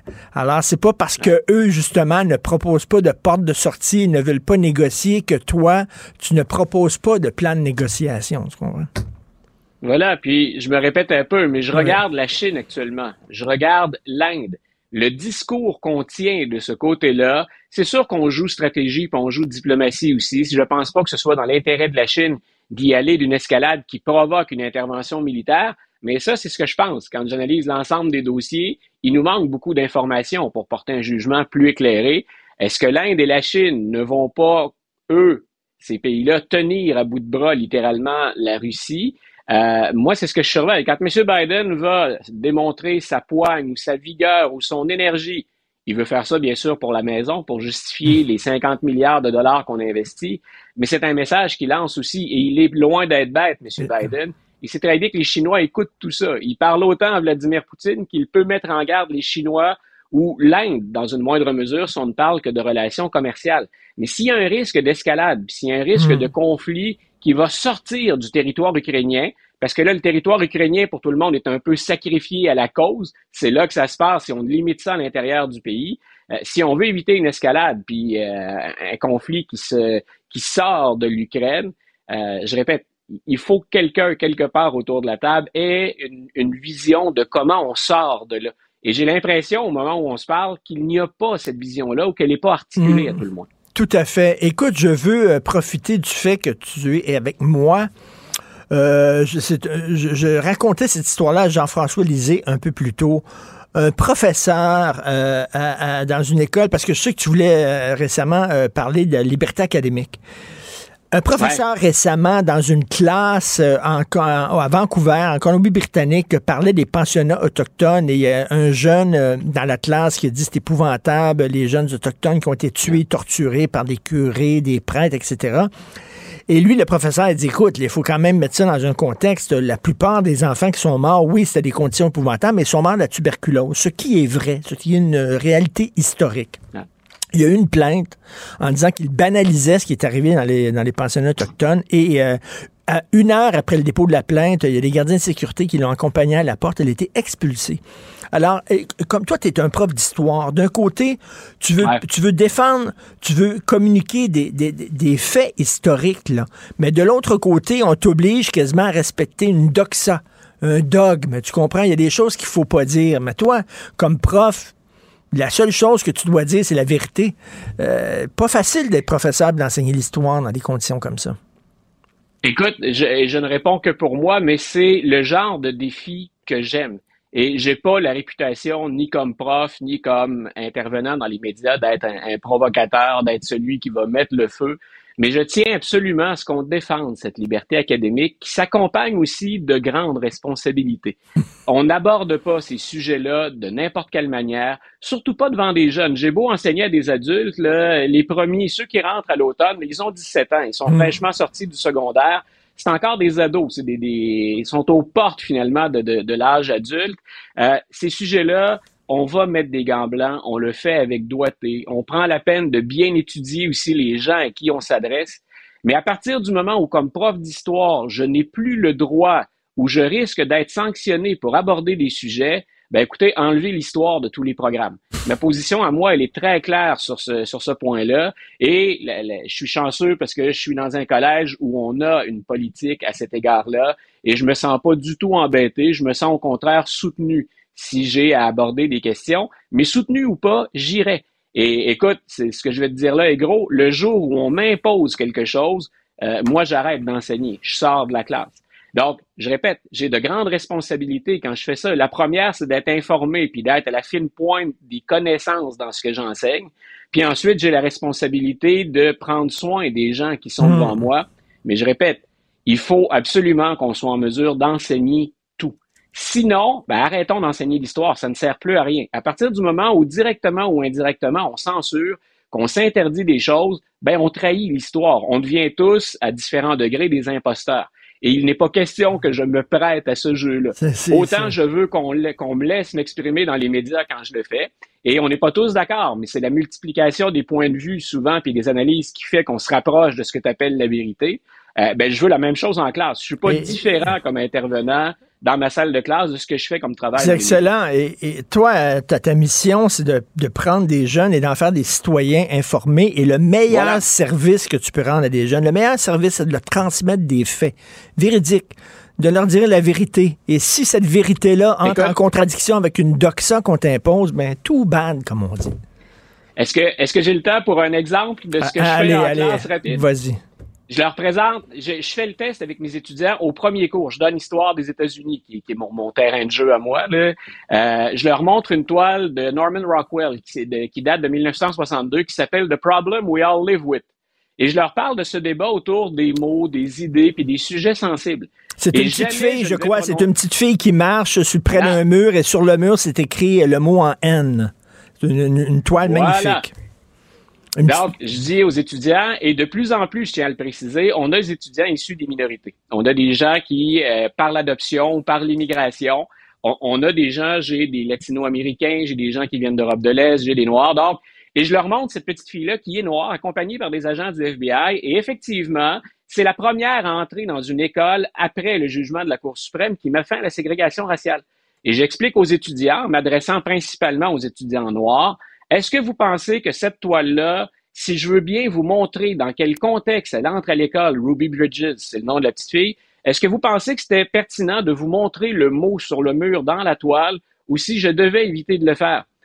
Et grosso modo, ce qu'il, euh, grosso modo, ce qu'il me répondent, c'est oui, monsieur, vous devez le montrer pour que les gens sachent. Alors, la réponse, elle est très claire de la part des étudiants, mais je les ai mis en garde avant, je leur en ai parlé, je leur explique la démarche. Le résultat, j'ai jamais eu dans les trois dernières années un étudiant qui m'a interpellé pendant le cours ou après Wow. le cours pour dire, Luc, je me suis senti mal. Ben, bravo. La réaction, c'est non, les gens ignorent ça. Bravo, écoute, super. Là. J'aurais dû avoir un prof d'histoire comme toi, Luc. Luc, la liberté, toujours un plaisir de te parler chaque semaine. Bon Partagez, week-end. Luc. Salut. Bye. Je te rappellerai que 1,3 milliard, 44 milliards de dollars. C'est beaucoup, beaucoup d'argent. À partir de cet événement-là, il y a eu un point de bascule. Un directeur de la section argent, pas comme les autres. Yves Daou. Bonjour. Vous avez bien rejoint Hydro-Québec. Mais si un de nos préposés vous répondait tout de suite, vous seriez probablement dérouté. Alors restez en ligne en écoutant ces petits messages. Pensez-y. C'est quoi ça? C'est qui ça? RBO. C'est RBO, Luc. Euh, euh, c'est, pardon, euh, c'est, c'est RBO Yves Daou. Salut, ça va? Salut, très bien. C'est très drôle, très drôle. Bien sûr, Hydro-Québec, euh, pas si pressé de commencer à, approvisionner le Massachusetts. Hey, Richard, tu sais, dans le fond, là, dans le sketch de, de, de RBO, il parle d'être dérouté. Ben, écoute, je sais pas, moi, là, depuis, ça fait quoi, deux ans qu'on suit vraiment attentivement Hydro-Québec par rapport à leur stratégie. Moi, je comprends plus rien, Richard. Éric Martel, quand il était PDG, rappelle-toi, il avait parlé de la spirale de la mort. Il s'inquiétait pour les revenus, euh, les profits d'Hydro-Québec. Il disait, on a trop de surplus. Fait que là, il a dit, moi, là, je vais vendre l'énergie là, à bon marché à des entreprises énergivores, des centres serveurs, etc. Là, il, il s'est multiplié parce qu'on avait des surplus. Tout à coup, il n'y avait plus de surplus électrique. Et là, on, on dit, là, on a besoin de 100 TWh d'ici 2050. Là, après ça, la CAC puis le, le, le, le a dit, là, ça va nous prendre des barrages. Puis là, finalement, récemment, il n'y en avait plus de question de barrage, que là, ça va être l'éolien puis la sobriété énergétique. Tu vas être obligé là, de faire. Après ça, là, aujourd'hui, hier, on apprend que finalement, les contrôles américains, là, écoute, si on réussit, si on ne faisait pas celui de, du Massachusetts, là, on, on elle a dit Hydro-Québec fait ce qu'elle a à faire pour honorer ses engagements, parce que tu sais, ce contrat-là euh, avec Massachusetts, là, qui euh, pour 20-25 ans, là, euh, il n'est pas encore assuré à cause de la controverse avec les environnementalistes. Elle dit Nous autres, on va respecter nous on en fait pas plus pour le gagner, ce contrat-là. Donc, déjà, tu vois là, que Ben ils ouais. sont en train de mettre la pédale douce en disant finalement, là, elle dit le message aux Américains, c'est que si vous décidez pour une raison ou une autre que ce contrat-là ne va pas de l'avant, nous autres, on a mis l'autre application pour cette électricité-là. Donc, tu vois très bien là, que même avec les contrats avec les Américains, ça branle dans le manche. En plus de ça, tu as une PDG qui quitte alors qu'on est en, elle a des plans tu sais, de réorganisation, de, tu sais, de toutes sortes de. et le travail n'est même pas fini, puis elle quitte, puis là, on est obligé de trouver un PDG. Puis là, imagine-toi Ben- la goutte qui déborde ce matin, Richard. C'est l'inflation, tu sais que Ben oui. les Québécois, c'est 3% mais les dirigeants, ils ont eu des Ben- augmentations de 40 euh, la- l'année passée. Fait que moi, là, la stratégie de Hydro-Québec, là, je comprends Mais plus tu sais, une augmentation euh, des bonnies, tu sais, c'est un monopole. Tu n'as pas le choix si tu veux avoir l'hydroélectricité, l'électricité chez toi, tu dois te brancher à Hydro-Québec. Quand même. Puis après ça, ils se donnent des bonnies quand les, les ventes. euh, tu sais, ils, ils- ils prônent d'un côté la sobriété énergétique, faut que tu prennes ta douche à l'eau froide, faut pas que tu dépenses trop d'électricité, mais de l'autre côté, quand ils atteignent des ventes records, ils sont tout contents puis ils se donnent des dire, ils parlent des deux côtés de la bouche. Non, ça marche pas. Imagine-toi, Richard, il y a un euh, PDG d'une des divisions qui s'appelle Lilo, qui s'appelle Sébastien Fournier, qui a été euh, complètement congédié. Ben, il a eu le droit à une indemnité de départ de 200, de 312 000 En plus, il a eu le droit à une prime de rendement pour son année 2021.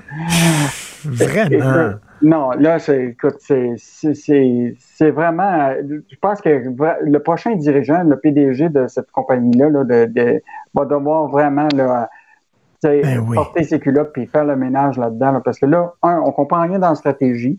Euh, puis là, évidemment, bon, Pierre Fitzgibbon va tout nous expliquer ça un jour. Euh, mais il en demeure pas moins là, que le, le- la direction où s'en va Hydro-Québec, c'est vraiment pas clair pour Non, les Québécois. personne, non, non, on comprend rien. Euh, Écoute, euh, très grosse chronique, ça fait une page au complet de Michel Gérard. Le Québec, c'est le paradis de la famille au Canada. Écoute, moi, je- j'en apprends aujourd'hui avec cette étude-là qui a été faite par euh, le groupe là, de, de- en fiscalité de l'Université de Sherbrooke, Luc Godbout et ses collègues. Ils ont fait un- le point sur 25 ans de politique familiale. Mhm. Et ce qui est fascinant, c'est que les, familles au Québec, là, bon, on s'est doté de ça, c'est un État-providence. Mais tu sais, si tu regardes là, actuellement avec les crédits d'impôt, selon les auteurs de, de l'étude, c'est une famille de classe moyenne, c'est un revenu familial de 105 000 avec deux enfants à sa charge, là, sa famille-là, type, bénéficie d'une aide gouvernementale qui est à peu près de 10 000 par année.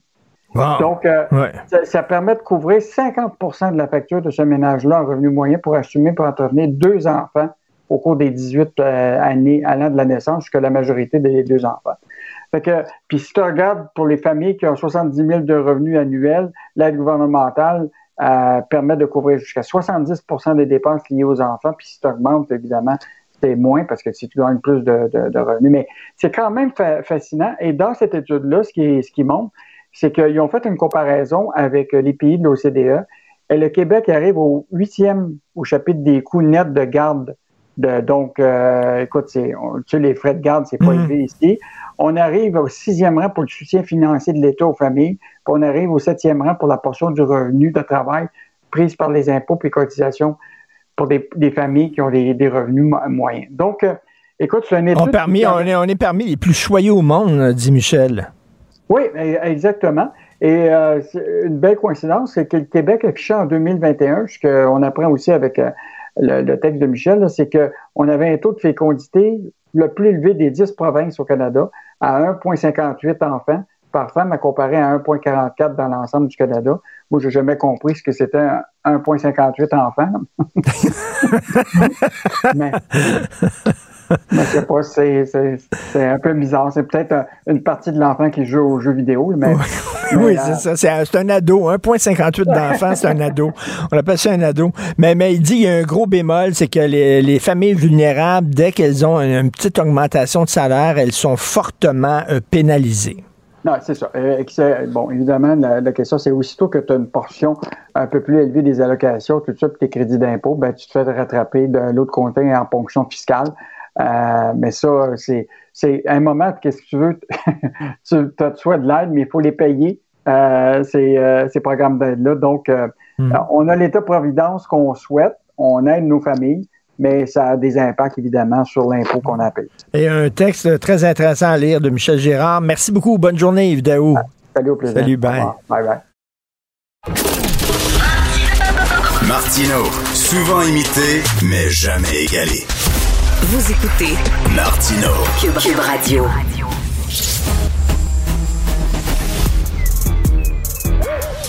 Mathieu Bocoté. Il représente un segment très important de l'opinion publique.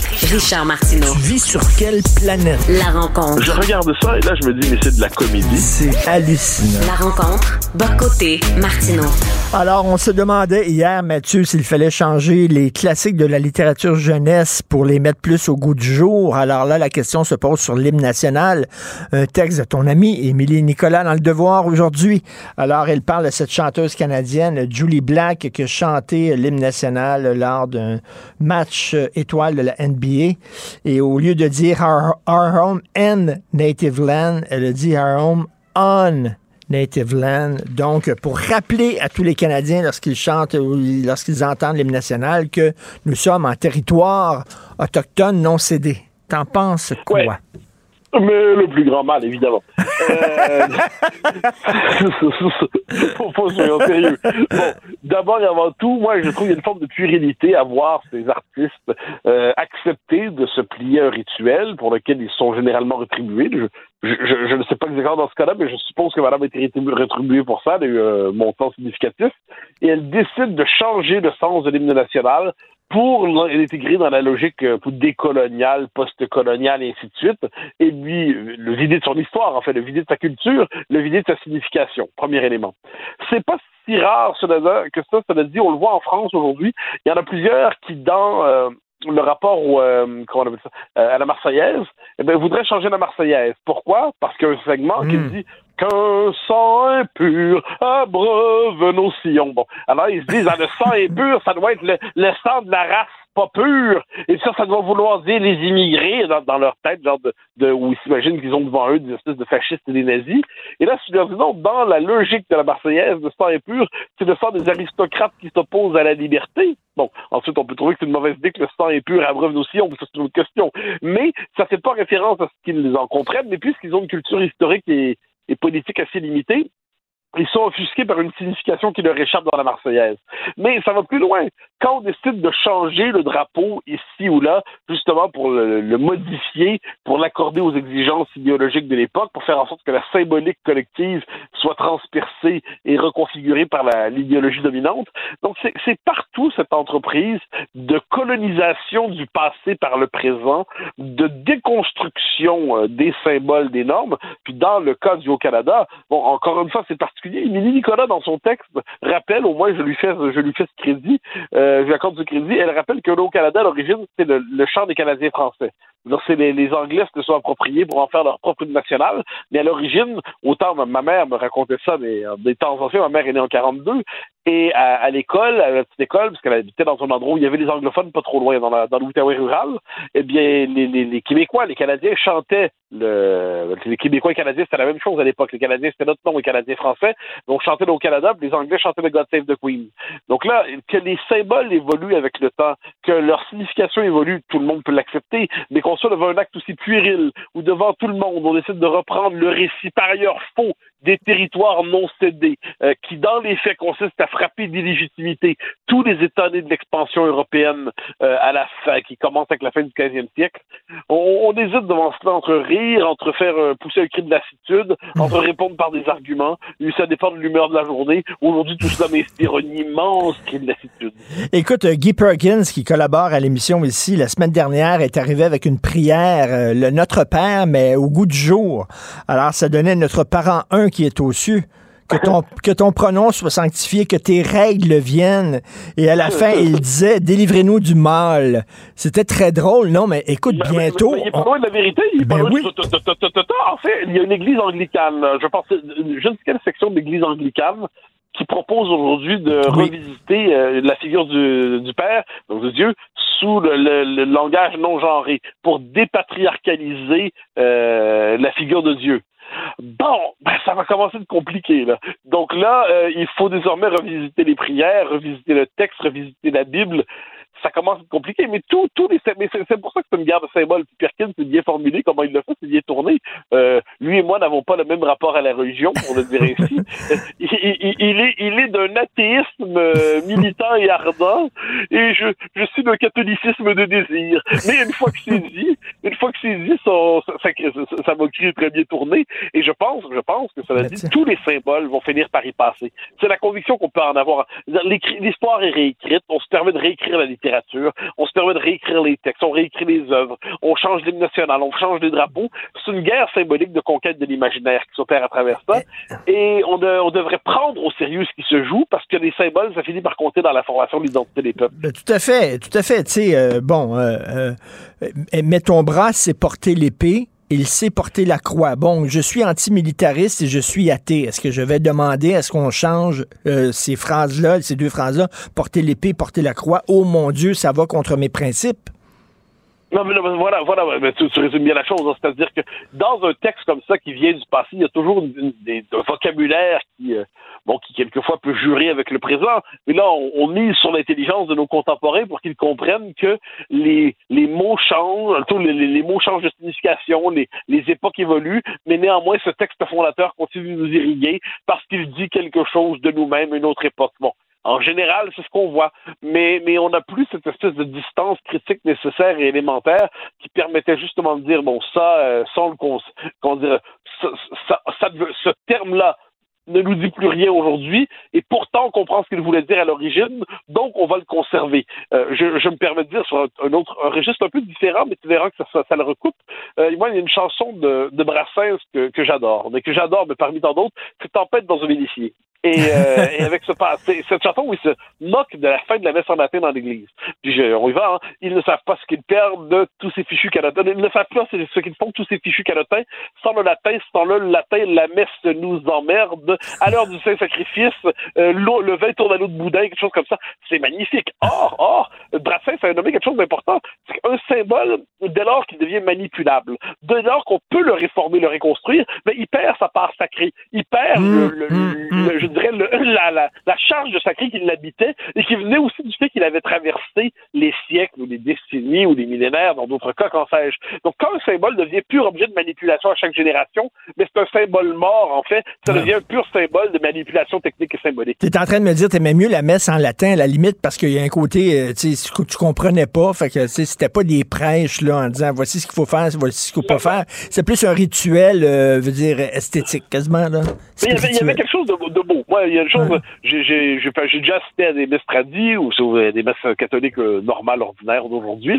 Et moi, ce qui me frappe, c'est qu'il y a quand même, dans la messe traditionnelle, sans qu'on soit, soit, se sente obligé d'embrasser tout l'univers qui l'accompagne. Mais il y avait dans cette liturgie-là une forme de beauté, une forme de sacré, alors que quand on regarde aujourd'hui le sacré dans les églises contemporaines, euh, ça, ça, donne pas envie d'y voir du sacré. Hein. Euh, moi, j'ai un souvenir atroce, atroce, me permettez de te le confier? Je, suis tout jeune. C'est l'année où Brian Adams sort Everything I Do, I Do It For You, hein, la chanson qui accompagnait le film Robin Hood. Bon. Oui. eh ben, euh, je me rappelle, on est le, le 24 décembre dans une petite église dans l'Outaouais, en Outaouais, et là, on, moi, je m'attends à ce qu'on nous chante le, le minuit chrétien. moi, je suis là, je suis tout jeune, j'adore le minuit chrétien. Je pense dans ma tête, c'est Evan Johannes qui a composé ce chant-là, mais j'adore le minuit chrétien. Et puis là, qu'est-ce qu'il commence à nous faire? Il nous faire une version de Jésus sur la chanson de Brian Adams, Everything I Do. Donc, je me rappelle le début, c'est Souviens-toi, Jésus, tu sais, on est là pour toi. Là, je, je, suis révolté. Les années j'aime bien Everything I Do, mais je, je, je vais quand même pas mélanger ça avec un chant d'église. Puis je veux surtout Et à ce moment-là, je me suis dit que l'Église avait couru après sa perte. Mais toi, tu es trop jeune pour avoir connu les messes à gogo. Moi, j'ai connu ça dans les années 60, où euh, là, c'était des hippies avec des guitares qui chantaient Jésus, t'es mon ami, mon ami, pour la vie. C'était épouvantable. épouvantable. catastrophe. Non, mais le fait est que l'Église catholique, en, se désacralisant, euh, eh bien, elle a perdu. Moi, je, je suis persuadé qu'une partie de la crise de l'Église aujourd'hui vient de sa désacralisation. Ça, j'en suis convaincu. Puis le fait que quand on va à l'Église, ça, ça pas tous les jours, hein, mais quand on va à l'Église, on entend moins de discours religieux que l'espèce de, sermon, de sermon qui pourrait être tenu par une, un, collectif de Québec solidaire. Bon, il y a cet élément-là, c'était toujours un peu, un peu agaçant. Et plus largement, dire, quand la Marseillaise en France, c'est intéressant, dans les années 70, ils ont ralenti le rythme de la Marseillaise pour la rendre plus démocratique apparemment. Ben, plusieurs se sont opposés au changement de rythme de la Marseillaise. Pourquoi? Parce qu'ils disaient, mais là, elle perd son côté martial et sacré qui donne envie au, sacrifice. Donc, c'est toute la question du rapport au symbole qui se pose à travers ça. Et c'est une question assez passionnante. Et je reviens sur l'hymne national. Là. Euh, on veut que ça soit inscrit dans l'hymne national que nous sommes en territoire autochtone. Et là, je parlais de Guy Perkins tantôt. Il vient justement de m'écrire sur euh, mes médias sociaux et il euh, je, te, cite ça, les Homo sapiens se sont toujours déplacés dans l'histoire, que ce soit de façon violente ou tranquille. À un moment donné, on va-tu toujours rappeler euh, même l'hymne national du Brésil qui sont sur un territoire autochtone? Tu à un moment donné, Non, mais je suis d'accord, mais il y, a un problème là-dedans. C'est-à-dire que là, à un moment donné, à l'échelle de, à l'échelle de l'histoire, ensuite, il y a des consolidations territoriales qui viennent avec la construction de l'État moderne, c'est très bien. Mais le fait est que l'arrivée à l'échelle de l'histoire, du point de vue européen, je, suis parfaitement capable de me mettre du point de vue euh, de certaines Premières Nations. Pas tout, hein, on a fait des Français, on fait des alliances avec euh, certaines des, nations autochtones, mais d'autres ont pu accueillir ça très négativement. C'est une histoire complexe. Mais du point de vue européen, français, qui était le nôtre jusqu'à tout récemment économie occidentale, l'expansion européenne, c'est quelque chose d'exceptionnel dans l'histoire. C'était un grand, grand moment de la civilisation humaine, ce qui ne veut pas dire qu'il n'y a pas eu des pages tragiques, des pages horribles, des pages noires, des pages condamnables, mais qu'on me présente quelle civilisation civilisation ne s'accompagne pas de ces pages tragiques, de ces pages noires, de ces pages condamnables. Quand on raconte, là, aujourd'hui, on présente toujours, par exemple, le monde arabe sur le mode victimaire, mais quand on raconte l'histoire de, la, conquête par le monde arabe qui s'empare de, l'Afrique du Nord, euh, qui, ben, les premiers à payer le prix, ce sont les Berbères, les Kabyles, tout ça. Ensuite, ils vont remonter en Espagne, qui vont être stoppés par Charles Martel, bien qu'aujourd'hui on mette ça en question dans le détail, mais sur le fond des choses. Et puis ensuite, voir la Reconquista en 1492. Donc, c'est quel rapport on peut avoir à l'histoire par rapport à ça? Donc, j'ai l'impression qu'aujourd'hui, les catégories de base de l'intelligence historique nous échappent. Puis on est là, puis on déteste tellement l'expansion de l'Europe depuis 1492, parce qu'on a décidé que c'était l'expansion du grand méchant homme blanc coupable de tout, que désormais on veut criminaliser jusqu'à l'hymne national canadien. J'ai pas ben l'habitude de le chanter, mais, euh, je vais le chanter. Si je le chantais, ce serait dans sa version, euh, sa version traditionnelle. Et tu sais, les Incas, là, ils faisaient des sacrifices d'enfants, Christy. Ils leur coupaient la tête, ils leur arrachaient le cœur. Est-ce qu'il faut le rappeler à chaque fois qu'on parle des Incas, ceux qui faisaient des sacrifices des enfants? Vraiment, là. Oui, mais, le fait est que dans, dans l'imaginaire contemporain, il y a des civilisations immaculées. Ça, ce sont celles qui sont extérieures à l'Occident. Puis il y a la civilisation pécheresse qui doit aujourd'hui chercher la rédemption et qui ne l'aura jamais, c'est l'Occident. Donc il doit mea culpa, mea maxima culpa, puis tout ça, avec en portant une forme de, de cynisme symbolique jusqu'à la fin de ses jours. Alors on peut, me semble-t-il, devant ça, dire un instant, le mal est également partagé dans le cœur des hommes, entre les civilisations. Euh, aucune, aucune n'a été à l'abri du mal. Ensuite, certaines ont porté à l'échelle de l'histoire des véritables progrès pour l'humanité. Et je pense globalement que l'Occident est une civilisation qui a apporté de vrais progrès à l'humanité. Dire cela il y a quelques années, ça allait de soi. Aujourd'hui, je devine que ça relève de la petite provocation, mais j'y peux rien, je pense. Spielberg qui va faire une série sur Napoléon. Eh ben, j'ai hâte de voir ça. Euh, écoute, Jean-François Roy, notre réalisateur, te fait un cadeau. On se laisse sur ta toune de Brassens. Merci beaucoup, Mathieu. Salut nous emmerde à la fête liturgique. Plus de grandes pompes soudain, sans le latin, sans le latin, plus de mystère magique. Le rite qui nous envoûte s'avère alors anodin. Sans le latin, sans le latin, et les fidèles s'en foutent. Autre Sainte Marie, mère de Dieu, dites à ces putains, de moines qui nous emmerdent sans le latin. Si l'actualité était un vase brisé, ce serait lui qui recollerait les morceaux. Martino. Le choix des connaisseurs. Alors, Télétoon va changer euh, de nom. Ça va devenir Cartoon Network le message du Télétoon, je sais pas, il y avait quelque chose, ça nous, ça nous touchait. On était attachés à ce Cartoon Network. C'est un tellement corporate, comme on dit. Alors, euh, on va en parler avec euh, Simon Portelance et Guy A. Saint-Cyr. Euh, je les ai reçus pour leur extraordinaire livre sur Canal Famille. Ils avaient fait un livre qui s'intitule Génération Canal Famille. Vous devez mettre la main là-dessus. C'est super bon. C'était une somme incroyable. Et là, ben, on va, tiens, on va parler de Télétoon. Ça, pourrait être drôle d'avoir un, un, livre sur Télétoon. Salut Guy. Salut, ça va? Salut Simon qui vient d'arriver. Salut, ça va bien? Salut, très bien. Euh, Guy, es-tu un fan de Télétoon? Ben, moi, je me souviens, en 1997, je suis dans la cour d'école, puis j'ai un de mes amis qui vient me voir, il me prend par les épaules quasiment en me disant Ce soir, arrive chez toi, mets la télé au 44 à, à Hall, à Gatineau, c'était au 44. J'arrive chez nous le soir, je sais pas ce que je vais regarder.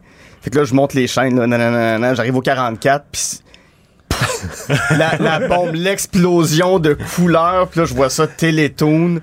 Puis là, j'apprends que c'est 24 heures sur 24. Moi, j'ai découvert la fin de semaine d'après avoir découvert ça, mon grand-père est venu souper à la maison, euh, puis ma soeur moi on a juste regardé la télévision toute la soirée. Puis là, ça a été deux fois les Simpsons à 9h à 11h. Ça aussi, la claque en pleine gueule de découvrir les Simpsons. ta première fois que tu regardais les Simpsons? Euh, consciemment, oui. Parce que sinon, ben, sinon j'ai comme des souvenirs vagues de savoir que ça existe, mais pas de le regarder directement. Mais là, de prendre conscience, c'était l'épisode de La gardienne cambrioleuse, qui est un grand classique. Euh, mais il y avait une autre, une autre émission qui s'appelait Captain Star, que ça, c'était tellement bizarre. C'était un, dessin animé britannique. Mais ça a été des, quand même des grands dessins animés qui ont réussi à faire au Canal Famille. Simon, euh, Télétoon, euh, c'est Simon, c'est quoi, justement, qui est arrivé? Tu sais, Télétoon, quand c'est arrivé, c'est comme on connaissait ma génération, moi, les, les, les, les, les, les, les, Bugs Bunny, puis les Roadrunner, mm. puis ça. Puis ça, c'est arrivé avec une autre culture, un autre point de vue euh, du deuxième degré, de la satire et tout ça. Mm. Oui, absolument. Puis non seulement ça, Télétoon, je pense que les années 90, il y a eu l'âge d'or des dessins animés, justement, Bugs Bunny, Looney Tunes, tout ça il y a bien longtemps, mais les années 90, ça a été un deuxième âge d'or du dessin animé. Que je pense que c'est là qu'on s'ouvrait au dessin animé pour ados, pour adultes, comme les Simpsons, Mhm. South Park, euh, Family Guy, tout ça, ça rentrait. Mais non seulement ça, Télétoon, ce qui a été fantastique, c'est pour euh, les dessins animés canadiens. Parce qu'avant ça, il y en avait pas beaucoup, puis Télétoon avait une licence, si je me trompe pas, de 60% de contenu canadien. Fait que ça a permis à plein de studios d'animation québécois ou canadiens anglais d'exploser puis Ah d'offrir toutes sortes de dessins animés quand même assez Je pense à Angela Anaconda ou à Sacré Andy. Oui. Ça sortait de ce qu'on avait vu puis c'était complètement weird, mais ils, ils pouvaient se permettre ces risques financiers-là parce qu'il y avait tellement d'argent dans cette Ben. chaîne-là parce que du côté anglophone, il n'y avait pas de publicité. Ah, Il y avait, il y avait de la publicité côté anglophone, Ah oui, mais pas du côté désolé francophone. pour le Ouais. lapsus, ça, du côté anglophone, ils pouvaient passer de la pub et non du côté franco. Fait que tout l'argent qu'ils faisaient du côté anglo était réinvesti du côté francophone. Donc, on était gagnant des deux côtés. C'était, c'était comme les premiers dessins animés pour une génération qui a vraiment grandi avec la télé, c'est ça? Ouais, ben c'est peut-être des dessins animés audacieux. T'as nommé Angela Anaconda, c'est des, des, des faces découpées, c'est des photos découpées en noir et blanc sur lesquelles ils vont coller des bouches. Euh, la, la, la, la, pas la directrice, mais la professeure s'appelait Madame Petsec. Euh, Il y avait une petite fille qui s'appelait Nanette Manoir, qui était une fausse française qui prétendait vivre à Paris. Euh, c'est une petite fille qui était un peu pauvre, mais qui, s- qui, qui qui s'évadait dans son imaginaire. Il y avait C'était aussi... baveux. C'était C'était baveux, c'était baveux baveux. comme émission. Euh, il y avait les graffitos, que ça, c'était des, des, des bonhommes allumettes animés, mais qui, revi- qui s'imaginaient vivre dans Casablanca, dans Godzilla, dans plein de films. Fait que c'est- C'était des dessins animés riches ça. qui nous permettaient de découvrir beaucoup de culture. Et puis c'était les références. hein. Mm. Maintenant, aujourd'hui, quand tu regardes, les- tu sais, tu disais les Simpsons, South Park, euh, Family Guy, c'est plein de références, plein de clins d'œil, puis tout ça. Donc, il faut que tu sois euh, savvy, comme on dit en anglais. Il faut que tu connaisses les jokes, les, les, Mais en les même temps, si tu les connais pas, ça rentre dans ton inconscient collectif. Puis une fois adulte, tu vois ces films-là. Tu sais, ah ben, c'est comme dans les Simpsons. Tu sais, tu fais tout de suite les liens. Fait Oui, que oui. ça, ça te prépare une culture générale quand même. Ah oui, manière- juste pour, euh, pour, euh, pour l'exemple, quand j'ai vu Citizen Kane dans mes cours de cinéma au cégep, aux 30 secondes, mon ami puis moi, on se tapait dans les mains parce qu'on on se disait, mon Dieu, les Simpsons l'ont fait, les Simpsons Ah l'ont fait. Les- Ouais. Puis on peut, on peut reprendre tous les extraits que les Simpsons ont parodiés de Citizen Kane et refaire le film à peu près. Et de Shining. Et de Shining, un de- des films les plus parodiés euh, Exactement. au monde, là. Vraiment. Euh, je sais pas s'ils vont avoir un changement de contenu entre Télétoon et Cartoon Network ou c'est rien qu'un changement de nom. Qu'est-ce qu'est-ce que t'en penses? Du côté anglo, c'est un changement de nom. Du côté francophone, on sait pas. Ils ont comme pas officiellement annoncé qu'est-ce qui va se passer avec Mhm. Télétoon, mais ce qui serait vraiment dommage, c'est au niveau du doublage québécois, Télétoon, c'est une vache à lait pour créer du doublage québécois. Si on perd Télétoon au profit de Cartoon Network, c'est quand même Mais un peu inquiétant. de- Béatrice Picard qui faisait les Simpsons. Oui. Tu sais, là, tout le monde l'adorait. là. mais, mais ça aussi, les Simpsons, ça nous a fait découvrir une, toute une, une, euh, une génération d'acteurs qu'on n'aurait pas nécessairement connus autrement. Nous, on connaît Hubert Gagnon, on connaît Béatrice Ouais. Simpson d'abord grâce aux Simpsons. Ouais. Puis après ça, on a, en vieillissant, on a fait un peu nos recherches. Ah ben oui, on fait tout ça avant, c'est assez incroyable. Là, de, de, tu sais, puis je, je me souviens, tu m'avais raconté que tes parents au début étaient un peu réfractaires à ce que Ouais, t'écoutes les. Simpsons. Ah, pourquoi? Ben, parce que c'était, dans les années 90, c'était l'émission irrévérencieuse, euh, c'était Bart Simpson, c'était la, c'était la menace de l'Amérique. euh, c'était, c'était George Bush, le père, qui avait dit, j'aime mieux regarder les Waltons que les Simpsons. Euh, puis bon, ils ont fait un épisode parodique incroyable avec ça, mais mes parents, quand ils ont regardé les Simpsons, puis qu'ils ont vu le casting d'acteurs québécois là-dedans, Benoît Marleau, Béatrice Picard, Hubert Gagnon, ils se sont dit, ben, nous-mêmes, on a grandi avec ces voix-là par la boîte à surprise. On peut pas empêcher notre enfant de grandir avec les mêmes voix avec lesquelles nous, on a grandi. OK, là, j'ai une chicane avec mon fils qui a 14 ans. Là, tu sais, euh, on dit tout le temps, la vie est séparée en deux. T'es soit Rolling Stones, soit euh, les Beatles, t'es soit Batman, soit Superman, Mhm. etc. Là, c'est séparé en trois, OK? Je veux, euh, vous avez le choix de South Park, Family Guy ou les Simpsons. Qu'est-ce que vous mettez en haut? Les Simpsons. Simpsons, Définitivement. définitivement. Ça, c'est mon fils qui dit ça. Moi, je suis Family Guy à l'os. il dit, ben non, pas, c'est pas ça pantoute. Alors, hey, défendez, défendez sa cause. Pourquoi les Simpsons en haut? Je dirais que c'est les Simpsons en haut parce que c'est c'est le côté pionnier de la chose. Je pense que sans les Simpsons, il n'y aurait pas eu Family Guy. Puis je pense que c'est une émission qui, qui organiquement ratisse plus large chez des, des familles. que- Tu sais, Family Guy, c'est super bon aussi, mais je pense que c'est peut-être un peu plus visé pour un type d'humour, un type de génération, tandis que les Simpsons, c'est c'est vraiment large, t'as plein de niveaux là-dedans que différents Ouais. publics peuvent embarquer. Il y, y y a des émotions que j'ai vécues avec les Simpsons que j'ai jamais pu vivre. L'épisode où Homer retrouve sa mère, euh, puis quand elle quitte à la fin, qu'il fait juste s'installer sur sa voiture pour regarder les étoiles parce qu'il vient d'être abandonné une deuxième fois, j'ai jamais vécu une, émo- une émotion qui se rapproche de ça avec un Family Guy. Euh, encore là, tu sais, les références euh, à Citizen Kane, comme je disais, mais à toute la culture, moi, ça m'a appris énormément de choses. C'est puis c'est plus libre aussi. Fait Family Guy, c'est très, tu sais, la structure, c'est tout le temps des flashbacks. Ouais. hein. Il Mhm. raconte une histoire, puis là, t'as un petit flashback, puis tu reviens. Là, tu sais, c'est c'est systématique dans chaque épisode. C'est quand même un peu plus structuré, mettons. Ouais. Alors qu'il y a une, une plus grande liberté, mettons, euh, peut-être aux Simpsons. Ouais, ça, ça va Mais- vraiment dans tous les sens, Ouais. en fait. C'est ça qui est- Mais, mais, mais South Park, par contre, Ah, South South, Park arrive en deuxième pour moi, puis le dernier, c'est Family Guy. Ben en bas, il va y avoir American Dad, là, je trouve indigeste.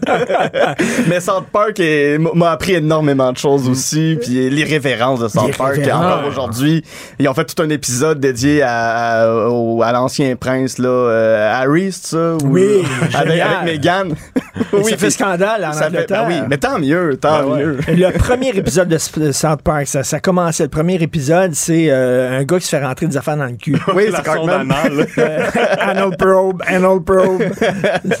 C'était c'était tordant, Mm. là. Donc, euh, OK, le changement de titre, Cartoon Network.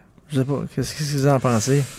Je pense que c'est- vraiment des enjeux financiers. Je pense que Ouais. du côté anglo, Chorus ont à la fois Télétoon et Cartoon Network, fait que ça devient plus payant pour eux Mm-hmm. de juste insérer Télétoon dans Cartoon Network. Mais au Québec, j'ai j'ai l'impression que Télétoon va rester au Québec. parce- J'ai l'impression aussi, euh, le, nom, le nom est quand même bien implanté. Après ça, bon, euh, la télévision, l'état de la télévision est assez, euh, est, est assez, euh, je vais pas dire moribond encore, mais il y a des chaînes qui sont sur le respirateur artificiel.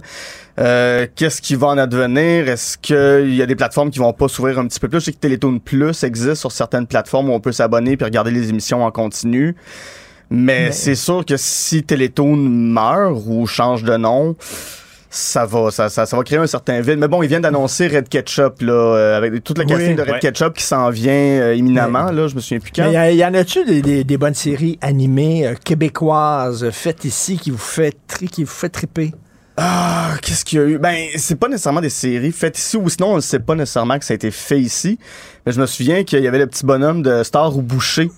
Euh, c'était, c'était, c'était Antoine Bertrand qui doublait ça. C'était, il, y, il y avait un côté Trailer Park Boys, là. C'était des espèces En fait, de, de, c'est de c'est un band canadien-anglais qui sont allés chez Télétoon puis ont fait on veut faire un dessin animé avec notre band. Fait que c'est c'est vraiment absurde. Ils se sont fait ils, ils font des, comme la capture d'écran de leur visage qui insère dans un dessin animé. C'était quand même assez edgy. qu'on serait dû au Québec pour avoir une série animée un peu, justement, euh, un petit peu euh, Ouais. edgy, audacieuse. Ben, on en a essayé, Les Denis de Relais ont essayé de passer euh, un dessin animé à Télétoon, puis il y a des gens qui ont fait non non on va pas là, mais ça aurait été incroyable. là. Leur univers est tellement éclaté puis absurde. Ben oui. C'est c'est exportable. au- Tu sais les gens ne savent peut-être pas ailleurs c'est qui Just to Buy My Love, mais du côté anglo c'est drôle aussi. Ben oui. Ben pense oui. que- Un gars qui s'appelle Just to Bike qui fait conche conche avec une grosse moustache. euh, peu importe où, où t'es dans le monde, ça va être drôle. C'était Alors, pas à Télétoon, mais quand François Pérusse avait fait euh, la série Oui. du peuple, c'était quand même assez Oui, c'est incroyable. vrai. Euh, Péruscité aussi, c'était à Radio-Canada, aussi, c'était super c'est- bon. C'est vrai, c'est vrai. Euh, écoutez, est-ce que vous planchez sur un autre livre? Parce que votre livre sur Canal Famille était super bon. euh. On a, on a des idées. Ouais, on, on a qu'on- quelques qu'on- qu'on avenues. a- on fera pas de scoop ce matin, mais on a quelques avenues. Par contre, ce sera pas Télétoon parce que justement, il y a, il y a un côté, il y a- il y a moins de. Il n'y a pas le côté humain. Non, c'est ça, Ouais. mais ça reste, ça reste, ça reste des dessins animés, ça reste des petits Ben, c'est ça, tu peux pas ouais. rencontrer des créateurs comme vous avez fait ou des acteurs et tout C'est ça. ça, on pourrait, c'est beaucoup dans le Canada anglais, Mhm, mais mais les ouais. gens les connaissent pas nécessairement, donc t'as pas nécessairement le, le visage que- qui t'a accompagné, qui te parle, à part peut-être pour le doublage. Mais, Mais, ouais, mais l'identité est moins forte. On s'identifie moins à un Télétoon. On, on se le disait, Télétoon, c'est la chaîne canadienne, Canal Famille, c'était la chaîne québécoise. Ouais. Donc, l'identification est bien plus forte d'un côté que de l'autre. Et euh, Guilla, euh, Guilla Saint-Cyr, euh, Oui. te- je voulais que tu euh, plugues ton balado sur le cinéma parce Oui. que je suis, un, je suis un fan de cinéma, tout le monde le sait. Et là, tu viens de me dire, tu, tu fais, euh, tu fais une émission de radio. hein? Oui, oui, euh, c'est sur toutes les plateformes. Ça s'appelle Opération Beurre de Cinoche. Je fais ça avec mon ami Julien Bernatchez euh, tous les jeudis. On a, on a un groupe, euh, On a un groupe Facebook maintenant qui s'appelle Le Petit Coin Beurré parce qu'on est Opération Beurre de Cinoche. Mais c'est quoi? C'est rien que des films pour enfants? que vous Non, non, non, non, non, on fait une revue de toutes les sorties. On va, on va parler du box-office euh, des films aussi. On va l'analyser un petit peu, le box-office aussi. Euh, Il y a la chaîne Criterion Channel euh, sur laquelle Oui. il y a plein de films répertoires. Bon, à chaque semaine, on fait un film répertoire. Cette semaine, c'est Playtime de Jacques Oh Tati. my God, je vais écouter ça. Euh, Playtime de mais Tati, c'est un C'est ça. chef. Ça reste, ça reste léger, ça reste accessible. On est très niaiseux, Julien et moi. L'ambiance est plus à la fête qu'à l'analyse des films. On s'amuse, on, on- on déconne. Des fois, on reçoit des invités. Simon, as-tu quelque chose à plugger? Euh, ben, j'ai un collectif euh, d'humour qui s'appelle Les Pile Poils, qui existe depuis euh, quelques années. Puis sinon, j'écoute des petits bonhommes, des fois. Hey, merci, c'est tout le temps agréable. Vous êtes super le fun, très Ben, merci, drôle. J'ai bien hâte de voir votre prochain, euh, votre prochain euh, livre et euh, je vais écouter ton émission sur le cinéma, bien sûr. Super. Merci. Simon Portelance, Merci beaucoup. Guilla Saint-Cyr. Salut. Merci. Martino. Le cauchemar de tous les woke.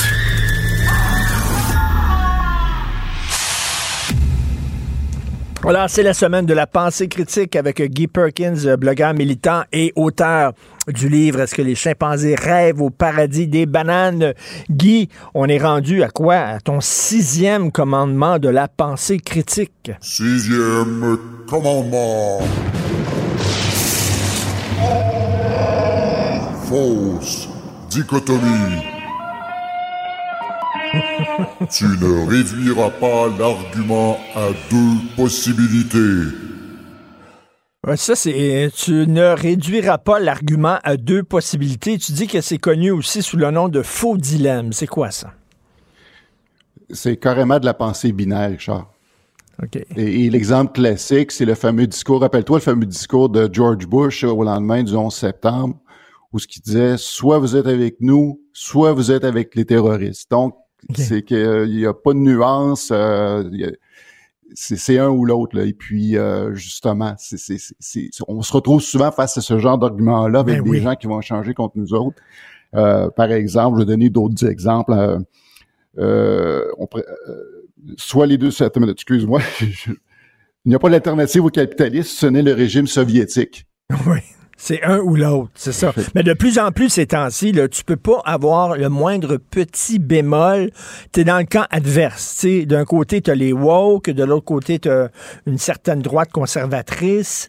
Et écoute, j'ai j'ai osé récemment euh, avoir un certain bémol sur ce que j'appelle ma gang, les conservateurs nationalistes un peu à droite.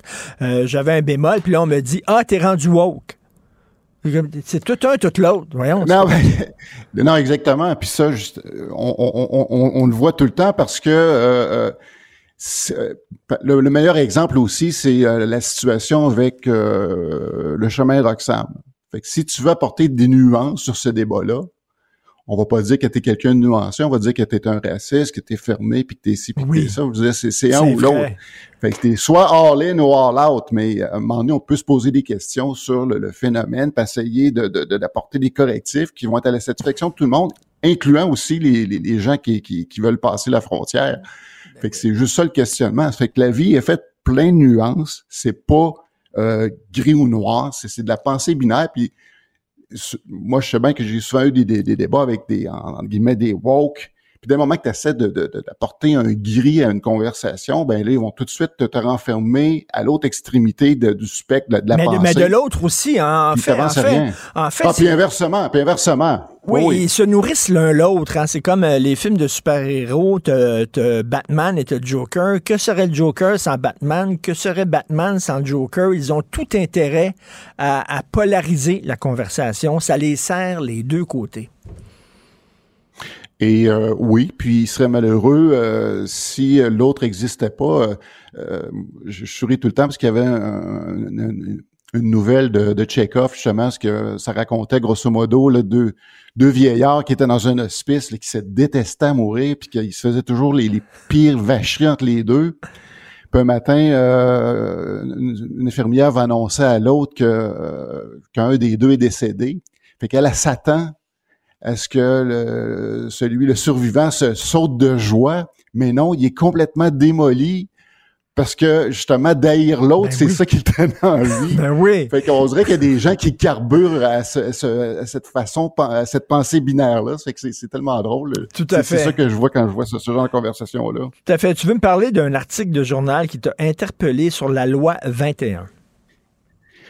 Ben, je, je, je, commencerai avant par le, faire un petit rappel euh, sur la, la- la soirée de commémoration parce que ça va faire un meilleur segue sur ce qui, ce qui va venir. Parce que tu, tu sais que samedi dernier à Québec, il y avait la soirée de commémoration là, de l'odeur de la pluie, l'odeur du sang sur les victimes du régime tyrannique d'Iran, euh, qui était organisée par le CIMOR, qui est le, le- euh, le- c'est une association justement des Iraniens de Québec. C'était un très, très, très bel événement, très, très touchant. Euh, il y avait une centaine de personnes. Ah La- oui, quand même. Le gros de la, le- le- le- essentiellement, c'était des, des, des gens d'origine iranienne qui étaient sur place. Euh, Radio-Canada, Le Devoir euh, était sur place, et, euh, toute la, la gang de QS. Non, c'est pas vrai. Je te niaise. non, il était pas là, évidemment. Non, euh, non, il était pas là. Il était pas là. La, seule personne politique qui était sur place, c'était la députée plaquiste de Beauport-Limoilou, Julie Vignola. OK. Qui, qui- qui- qui en a profité pour euh, faire un discours. Puis il y avait des gens qui reprochaient à François Legault de ne pas avoir été à la commémoration là, justement des, euh, des attentats du, de, de la mosquée de Québec. Il était pas plus là non plus. Mhm. Fait que je trouvais ça un petit peu dé- désolant parce que comprends pas. Je comprends juste pas que pourquoi ces gens-là n'ont pas eu de, de soutien parce que moi j'ai vu là des gens qui sont qui ont un amour euh, très profond de leur de leur euh, de leur pays mais un dédain très profond aussi du, du régime tyrannique en place euh, évidemment il en a profité pour euh, apporter quand même des messages importants parce que oui euh, toutes les condamnations qu'on va faire, que toi et moi on fait toutes les semaines, euh, sont, sont, sont, sont très heureux d'entendre ça. de- les condamnations justement des gouvernements vont faire, mais euh, c'est pas assez. Je veux dire, euh, encore là, on peut pas se contenter de juste faire du virtue Mhm. signaling comme ça, puis de dire ben la job est faite. Euh, parce qu'actuellement le ré- régime, euh, le, le régime iranien profite de, de, de, de de l'éclipse médiatique qui est causée par la guerre en Ukraine ou les tensions entre la Chine puis les États-Unis. Fait que autres, ça, leur profite totalement. Ça fait que eux, c'est- c'est- ils font carrément un appel à la mise en place de mécanismes d'enquête indépendants et impartials du Conseil des droits de l'homme de l'ONU. Mais c'est c'est le grand oublié, hein, c'est le conflit là, qui est oublié parce que tu le dis, là, il y a premièrement l'Ukraine, ça va faire un an demain. Après ça, c'est évidemment la Chine qui fait de l'ingérence euh, dans notre processus démocratique. L'Iran, c'est bien, bien, bien en bas. là. C'est- vrai qu'on en parle peu. Euh, Que, fait le gouvernement exactement? Est-ce qu'on a demandé euh, euh, au régime iranien de fermer ses ambassades, de ça quelqu'un? Absolument pas. Il n'y a pas vraiment de rétaliation. Il n'y a pas grand-chose. Non, pour l'instant, ce qui, est- ce qui est vraiment demandé, c'est une commission d'enquête pour justement euh, par, par un comité indépendant pour que les crimes soient vraiment identifiés et que le, le régime ait à payer et à rendre des comptes. Mais pour l'instant, il n'y a même pas le, sou- Mm. un moindre soupçon d'une possibilité qu'il va avoir euh, ce genre de, de, de truc-là. On aura beau en parler toutes les semaines, euh, juste moi et toi, mais ça va c'est- incroyable, c'est quand même injuste. là. Il y, a, il y a un peuple qui se soulève contre un régime le tyrannique, obscurantiste, misogyne, homophobe, euh, tout ce qu'on déteste. Là. Et là, ces gens-là sont laissés à eux-mêmes. Et, et ces gens-là, ce qu'ils veulent, c'est tout simplement la liberté et un état de droit, parce que euh, un régime islamique, non, c'est c'est pas c'est pas une bonne idée, tout simplement. faut que ces gens-là Puis on, peut, puis on peut pas le réformer. Là, tu sais, arrêter là, de, de, de, de, de faire miroiter cette promesse-là qu'on peut réformer le régime islamiste puis le rendre moins dur. Pas vrai? Non, absolument pas. Puis, puis Richard, tu sais, dans, dans toutes les publicités ou les façons qu'on nous présente le, le- un musulman ici en Occident, à chaque fois qu'on qu'on nous présente un musulman, puis ça tu le soulèves souvent, on les voit avec un voile sur la tête. Euh, comme je te dis, il y avait une centaine de personnes sur place qui étaient majoritairement des Iraniens, puis j'ai pas vu aucun voile dans, dans le groupe. Fait que je sais pas pourquoi que ces musulmans-là, on les on les Et- présente pas comme ça. Les autres sont invisibles en maudit. Les femmes musulmanes Absolument. non voilées, qui sont pourtant la majorité, comme tu le dis, on ne les voit pas dans les médias parce que ben, c'est pas visuel. C'est ça? Il crie à l'aide en plus. Tout à fait. Il Alors, euh, ce qui nous amène justement sur le fameux euh, texte là, du journal. Oui, le fameux Daily. texte. Le Daily, c'est le journal francophone de l'Université McGill. Euh, il y avait un texte sur la loi 21. Et là, on a interviewé, c'est quoi, des jeunes qui veulent peut-être devenir enseignantes, des jeunes femmes, puis là, elles se sentent coincées entre, entre leur désir d'être professeur, mais en même temps leur respect de leur foi, c'est ça?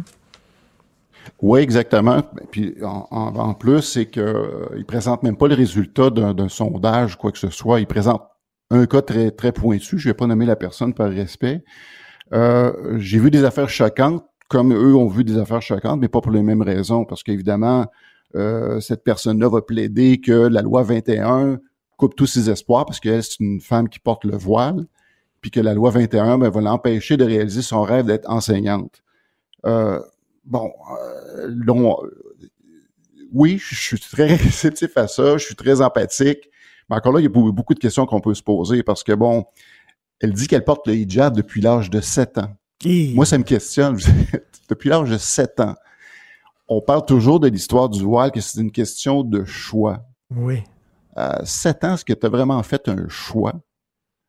Euh, là, ici, on est devant quelque chose. Ben, moi, je vois ça, Et- puis j'aurais tendance à vouloir po- poursuivre ses parents pour cruauté psychologique, le rendu là. là. Mais tu sais, il n'y a moi, moi, personne, y a personne qui l'empêche d'être professeur. On lui demande d'enlever son signe absolument pas. religieux le temps qu'elle est, qu'elle est à l'école. Et, et, puis il y en a des femmes qui vont le faire, je suis convaincu. Est-ce que ça se peut qu'au lieu de la loi 21 qui l'empêche de faire, de réaliser son rêve, est-ce que ça se peut que ce soit sa vision de la religion qui l'empêche?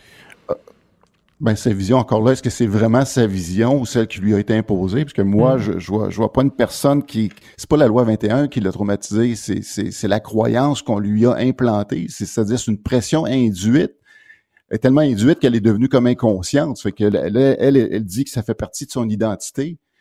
Quand une croyance devient ton identité, je, veux dire, là, mettons toute la politique de côté. Moi, je, je m'interroge là-dessus. Là. C'est ton identité.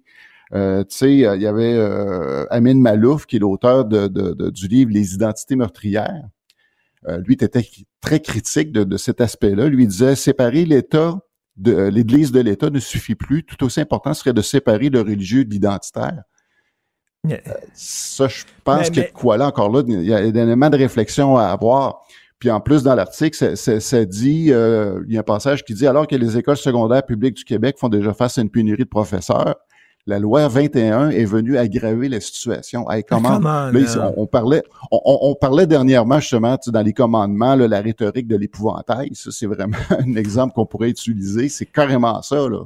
Et Guy, c'est dans le journal de McGill. Moi, je m'attends euh, d'un journal universitaire qui montre les deux côtés des choses. euh, C'est-à-dire que est-ce qu'on a interviewé dans ce texte-là des musulmanes non voilées qui disent moi j'ai aucun problème, je veux être professeur puis je vais pouvoir. euh. J'imagine que non, absolument pas. Tout le monde, a- évidemment, tout le monde a des contraintes quand, quand, tu exerces un métier, parce que bon, elle, fait, euh, elle faisait référence que c'est son identité, que c'est, c'est, c'est- ça fait partie d'elle.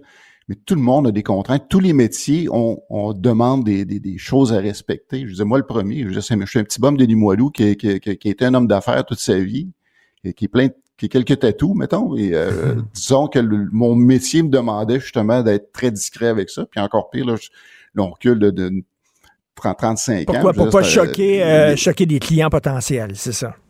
Euh, exactement. Ça fait que euh, ça me faisait chier parce que quelque part, c'était mon identité. J'étais un petit bum, fait que j'aimais ça exprimer mon côté bum. Mais ça, là-dedans, je savais que j'avais fait ce choix-là d'aller dans cette euh, dans ce métier-là. Et j'imagine, Donc, je savais que j'avais des j'imagine, con- des j'imagine, concessions à faire. Tu étais dans les ventes, dans le milieu des affaires et tout ça, tu te pointais pas non plus avec une casquette sur la tête? Non. Non, je fais juste ça dans, dans les podcasts à la radio. mais non, mais, mais c'est bon que tu le dises. Et tu ne pointes pas non plus avec un chandail, euh, avec un message politique dessus, que ce soit. euh, tu sais, non, on ne fait pas ça. il y en a- des contraintes. Il y avait un code. Il y avait un code qu'on devait ça. respecter, qui s'est qui s'est allégé avec le temps, mais encore là, pas au point de, de porter un t-shirt marqué à cap dessus, là, tu sais. euh, avec le temps, on, ça s'est allégé. On est passé là, de, de, de, de, de, de- de l'habit, c'est-à-dire le, le- le veston cravate. euh, puis à la fin, je veux dire, dans mes dernières années, on pouvait euh, aisément, mais surtout l'été, se promener avec un, un polo avec l'effigie, la, la, la compagnie dessus. Non, Mais, non, euh, c'est- désolant de voir ça. que les journaux, et même des journaux étudiants, qui entretiennent encore ce cliché-là, et en terminant à cab, ça veut pas dire, tu le sais, ça veut pas dire all cops are bastards, ça veut dire all cats are Ah non? beautiful. All cats are Ah, beautiful. ben c'est oui, ça que ça ben veut dire. Ben, je vais dire ça à mes chats. Écoute, quand je, quand je vais croiser mes chats maintenant, je vais dire à cab, puis je suis sûr qu'ils vont, être, ils vont se frotter sur moi avec allégresse. Merci beaucoup, Guy Perkins. Merci, bon week-end. Salut, Guy. Ben oui, on le sait. Martineau, ça a pas de bon sens comme il est bon. Vous écoutez Martineau. Cube Radio. Gilles Proulx. Bonjour, mon cher Richard. Richard Martineau. Petit lapin. La rencontre. Point à l'heure des cadeaux. Je serai pas là, là à vous flatter dans le sens du poil. Point à la ligne. C'est très important là, ce qu'on dit. La rencontre pro Martineau. Gilles, allez, allez-vous nous bullshiter?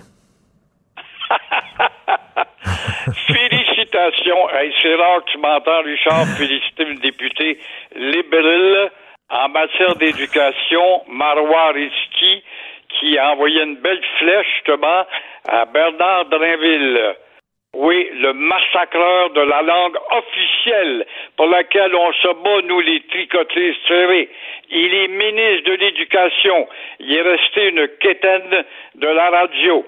Alors, toujours de la télévision. C'est triste de voir ça. Quand j'ai vu même sa consoeur qui a travaillé avec lui à Radio-Canada, ma chère, qui a été ministre éga- également, elle lui a rappelé que être ministre de l'Éducation, c'est quand même porter une réputation d'élévation. Alors, arrêtez de parler comme une quétaine, lui avait dit euh, Christine Saint-Pierre. Mais euh, faut-il rappeler qu'on se corrige pas à la CAQ? Chez les Québécois tricotés serrés, on se bat pour la langue et la valoriser. Est-ce qu'on va avoir la langue de Dubois-Nadeau qui, lui, a pas voulu commenter? Parce que avec le petit peuple, puis il y a eu des députés qui parlaient comme des charognards. Alors, toujours est-il que même Legault, il n'a pas dit grand mot, ça se comprend. Il a déjà été au PQ. On n'a pas de mémoire. Rappelons-nous, quand il était titulaire du ministère de l'Éducation, il parlait de ses pommes pourrites. Alors, comme tu vois, on a du chemin à faire, mon cher Drainville. Mais euh, Bernard Drinville voulait parler au vrai monde. Il voulait que le monde les comprenne, tu sais, en bras de chemise, là, puis euh, il se prenait peut-être pour... euh, il pensait qu'il était à radio encore. Il se prenait pour mon grain. On va le chuter. Ouais, ouais, épouvantable. Il veut parler au. C'est quand je l'entends dire ça, comme si le monde n'avait pas une langue officielle, comme si les parents de ces petits enfants-là étaient tous des quétaines semblables à lui. Non, non, non, non, non. Il s'est fait rabrouer d'aplomb, mais est-ce que ça va le corriger? Je lui souhaite bien, mais j'en doute. Je dois admettre, par contre, j'ouvre une parenthèse, c'est un très, très, très grand travaillant. Euh, L'omerta n'existe pas euh, seulement dans les vestiaires de hockey, mais aussi à Hydro-Québec. Oui, ce dont on ne parle pas à propos d'Hydro-Québec, bon, Hydro-Québec fait des profits, euh, profits records. Bravo avec cette valse de milliards. On espère que ça va servir au bien-être et l'épanouissement du Québec, mais on n'ouvre jamais la parenthèse. Les gens, journalistes avec leurs crayons et calepins, Oublie toujours Monsieur Legault, Monsieur, Madame la Présidente, Monsieur Hydro-Québec. Pourriez-vous nous parler des dizaines de millions d'impayés? Il y a quelques années, quand j'étais en onde, ça fait déjà un bout de temps, ça a dû grossir. Ça n'a pas diminué. Si ça avait diminué, il s'en vanterait. C'était 50 millions d'impayés par année qu'on ne recollectait pas parce qu'on avait affaire très souvent chez ceux qui ne payaient pas à la tribu des vaches sacrées. Et euh, François Legault s'en va, là, demain, il va être à Saint-Jean ou Saint-Jean, Terre-Neuve. Bon, il va aller rencontrer les Terre-Neuviens. Est-ce qu'on va parler, oh, il admet, on a peut-être été que notre contrat de 1969 était dur. Je rappelle, moi je suis un maniaque d'histoire, j'ai une mémoire d'éléphant. En 1968, quelques mois avant la mort de Daniel Johnson, un vrai premier ministre qui nous a défendus, il avait dit, je signe ce contrat-là, le poignard sur la gorge. Personne s'en rappelle parce qu'on ne voulait pas définir dans le contrat justement le problème des frontières. Alors l'histoire est toujours importante. Je rappelle à ces gens-là, en 1927, le Labrador a été annexé à Terre-Neuve, alors une colonie britannique. Est annexé par qui? Par des juges du Conseil privé. Ça, c'est l'équivalent de la Cour suprême en Angleterre. Et voilà que les juges du Conseil privé avaient acheté des claims dans le territoire. Les claims, c'est justement des permis pour passer ton vilebrequin dans la terre du Labrador. Alors, les juges avaient acheté des claims. Ils étaient déjà juges et partis. Ils nous ont arraché le Labrador, comme si je t'arrachais le bras, je te faisais croire que ton bras m'appartient tout d'un coup. Alors, encore une fois, toujours au chapitre de l'histoire, puisqu'on n'aime pas en parler, la frontière, Duplessis rencontre Joey Smallwood. En 52, on inaugure le chemin de fer de Sept-Îles à Schefferville. Il se rend du côté euh, de Terre-Neuve ou du Labrador. Il fait une blague. Il dit à Joey Smallwood, regarde, je pisse sur ton Labrador. Joe Louis Smallwood, on est dans 52, profite de l'occasion pour lui dire, oui, mais Maurice, tu peux acheter le Labrador pour 13 millions de dollars. Euh, l'aubaine. Mais non, en 52, ça trop d'argent. Il avait répondu, je n'achète pas ce qui m'appartient. Donc, le problème frontalier n'est pas réglé. Un autre grand ministre qui a été Jean Cournoyer, quand il a voulu négocier à un moment donné une modification de la frontière pour faire monter la frontière aux têtes de pont des rivières qui se déversent justement au Québec. Et là, il a été rabroué par Ottawa et Terre-Neuve. Alors, comme tu vois, on a encore des choses à discuter à propos du Labrador, mais l'histoire étant ce que c'est, on l'efface. Tout à fait. Et les loups, vous voulez parler des loups, faites attention parce que là, j'ai appris que les, les loups, c'est le symbole des pédophiles. Vous avez vu ça, le pédophile qu'on a, a libéré, puis un mois après, il a commencé encore à creuser des petits jeunes. Il y avait un petit loup, euh, il y avait comme une, une pine, euh, puis c'est le loup, et on a appris euh, que c'était le signe des pédophiles. C'est comme ça qu'ils se reconnaissent. Ah, c'est intéressant. Bon, hein? qu'on en apprend en culture de princesse. en passant, toi et moi, Richard, il y a un an, c'était ici, est-ce qu'on n'avait pas parlé, on n'avait pas été scandalisé de voir qu'un malade mental, au volant de son camion avec une caméra, avait filmé comment il avait frappé pour tuer deux petits bébés orignaux qui étaient arrêtés tu vois comment est-ce que l'information n'a pas de mmh, suite? Mmh. On n'en parle plus. Et là, vous voulez parler de, des loups? Ben oui. Hein? Le Québec est distinct. C'est aussi le Québec massacreur des loups. Pendant qu'en Ontario, avant Ottawa a décidé de protéger euh, justement le piégeage parce que le piégeage piège les pauvres loups. Une bête en voie de disparition est menacée. On l'appelle le loup de l'Est. Ça a l'air qu'au Québec, on comprend pas. Il y a eu des experts. Ici, au Québec, on est distinct. Euh, on n'a pas de programme de protection pour les loups de l'Est parce qu'on connaît mal cette espèce ou cette sous-espèce, euh, comme on l'appelle en Ontario. Alors, les Ontarios connaissent ça mieux que nous autres. Faut croire que ça n'a pas d'importance. Et je rappelle, ça, là, ce que je te sors là, c'est vrai. S'il faut des noms, j'en donnerai un jour, si jamais il y a un curieux qui s'y intéresse.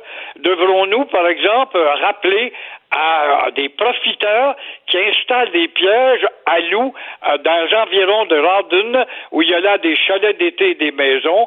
Tu promènes ton chien, et puis il y a un gars que je connais très bien, un ami, deux personnes qui ont vu leur chien mort, traqué par des pièges parce qu'on y met de la nourriture pour attirer des pauvres chiens et pas dans la zone des, loups, est en zone urbaine, là. Et euh, il y en a un de ces chiens qui a eu euh, son museau fracassé. Ah Alors, c'est beau. Que font les petits bébés avec cela? Les petits bébés euh, trappent des loups tout simplement pour vendre la peau de loup. faut pas vendre la peau de loup avant de l'avoir frappé. Merci beaucoup, Gilles. À demain. Merci, à demain. Merci à toute l'équipe qui m'entoure. Florence Lamoureux à la recherche et Marianne Bessette, André-Sylvain Latour. Merci beaucoup. Jean-François Roy à la régie, la réalisation. Et c'est Benoît qui prend la relève. Et euh, ben nous, on se reparle demain 8h30. Passez une excellente journée. Cube Radio.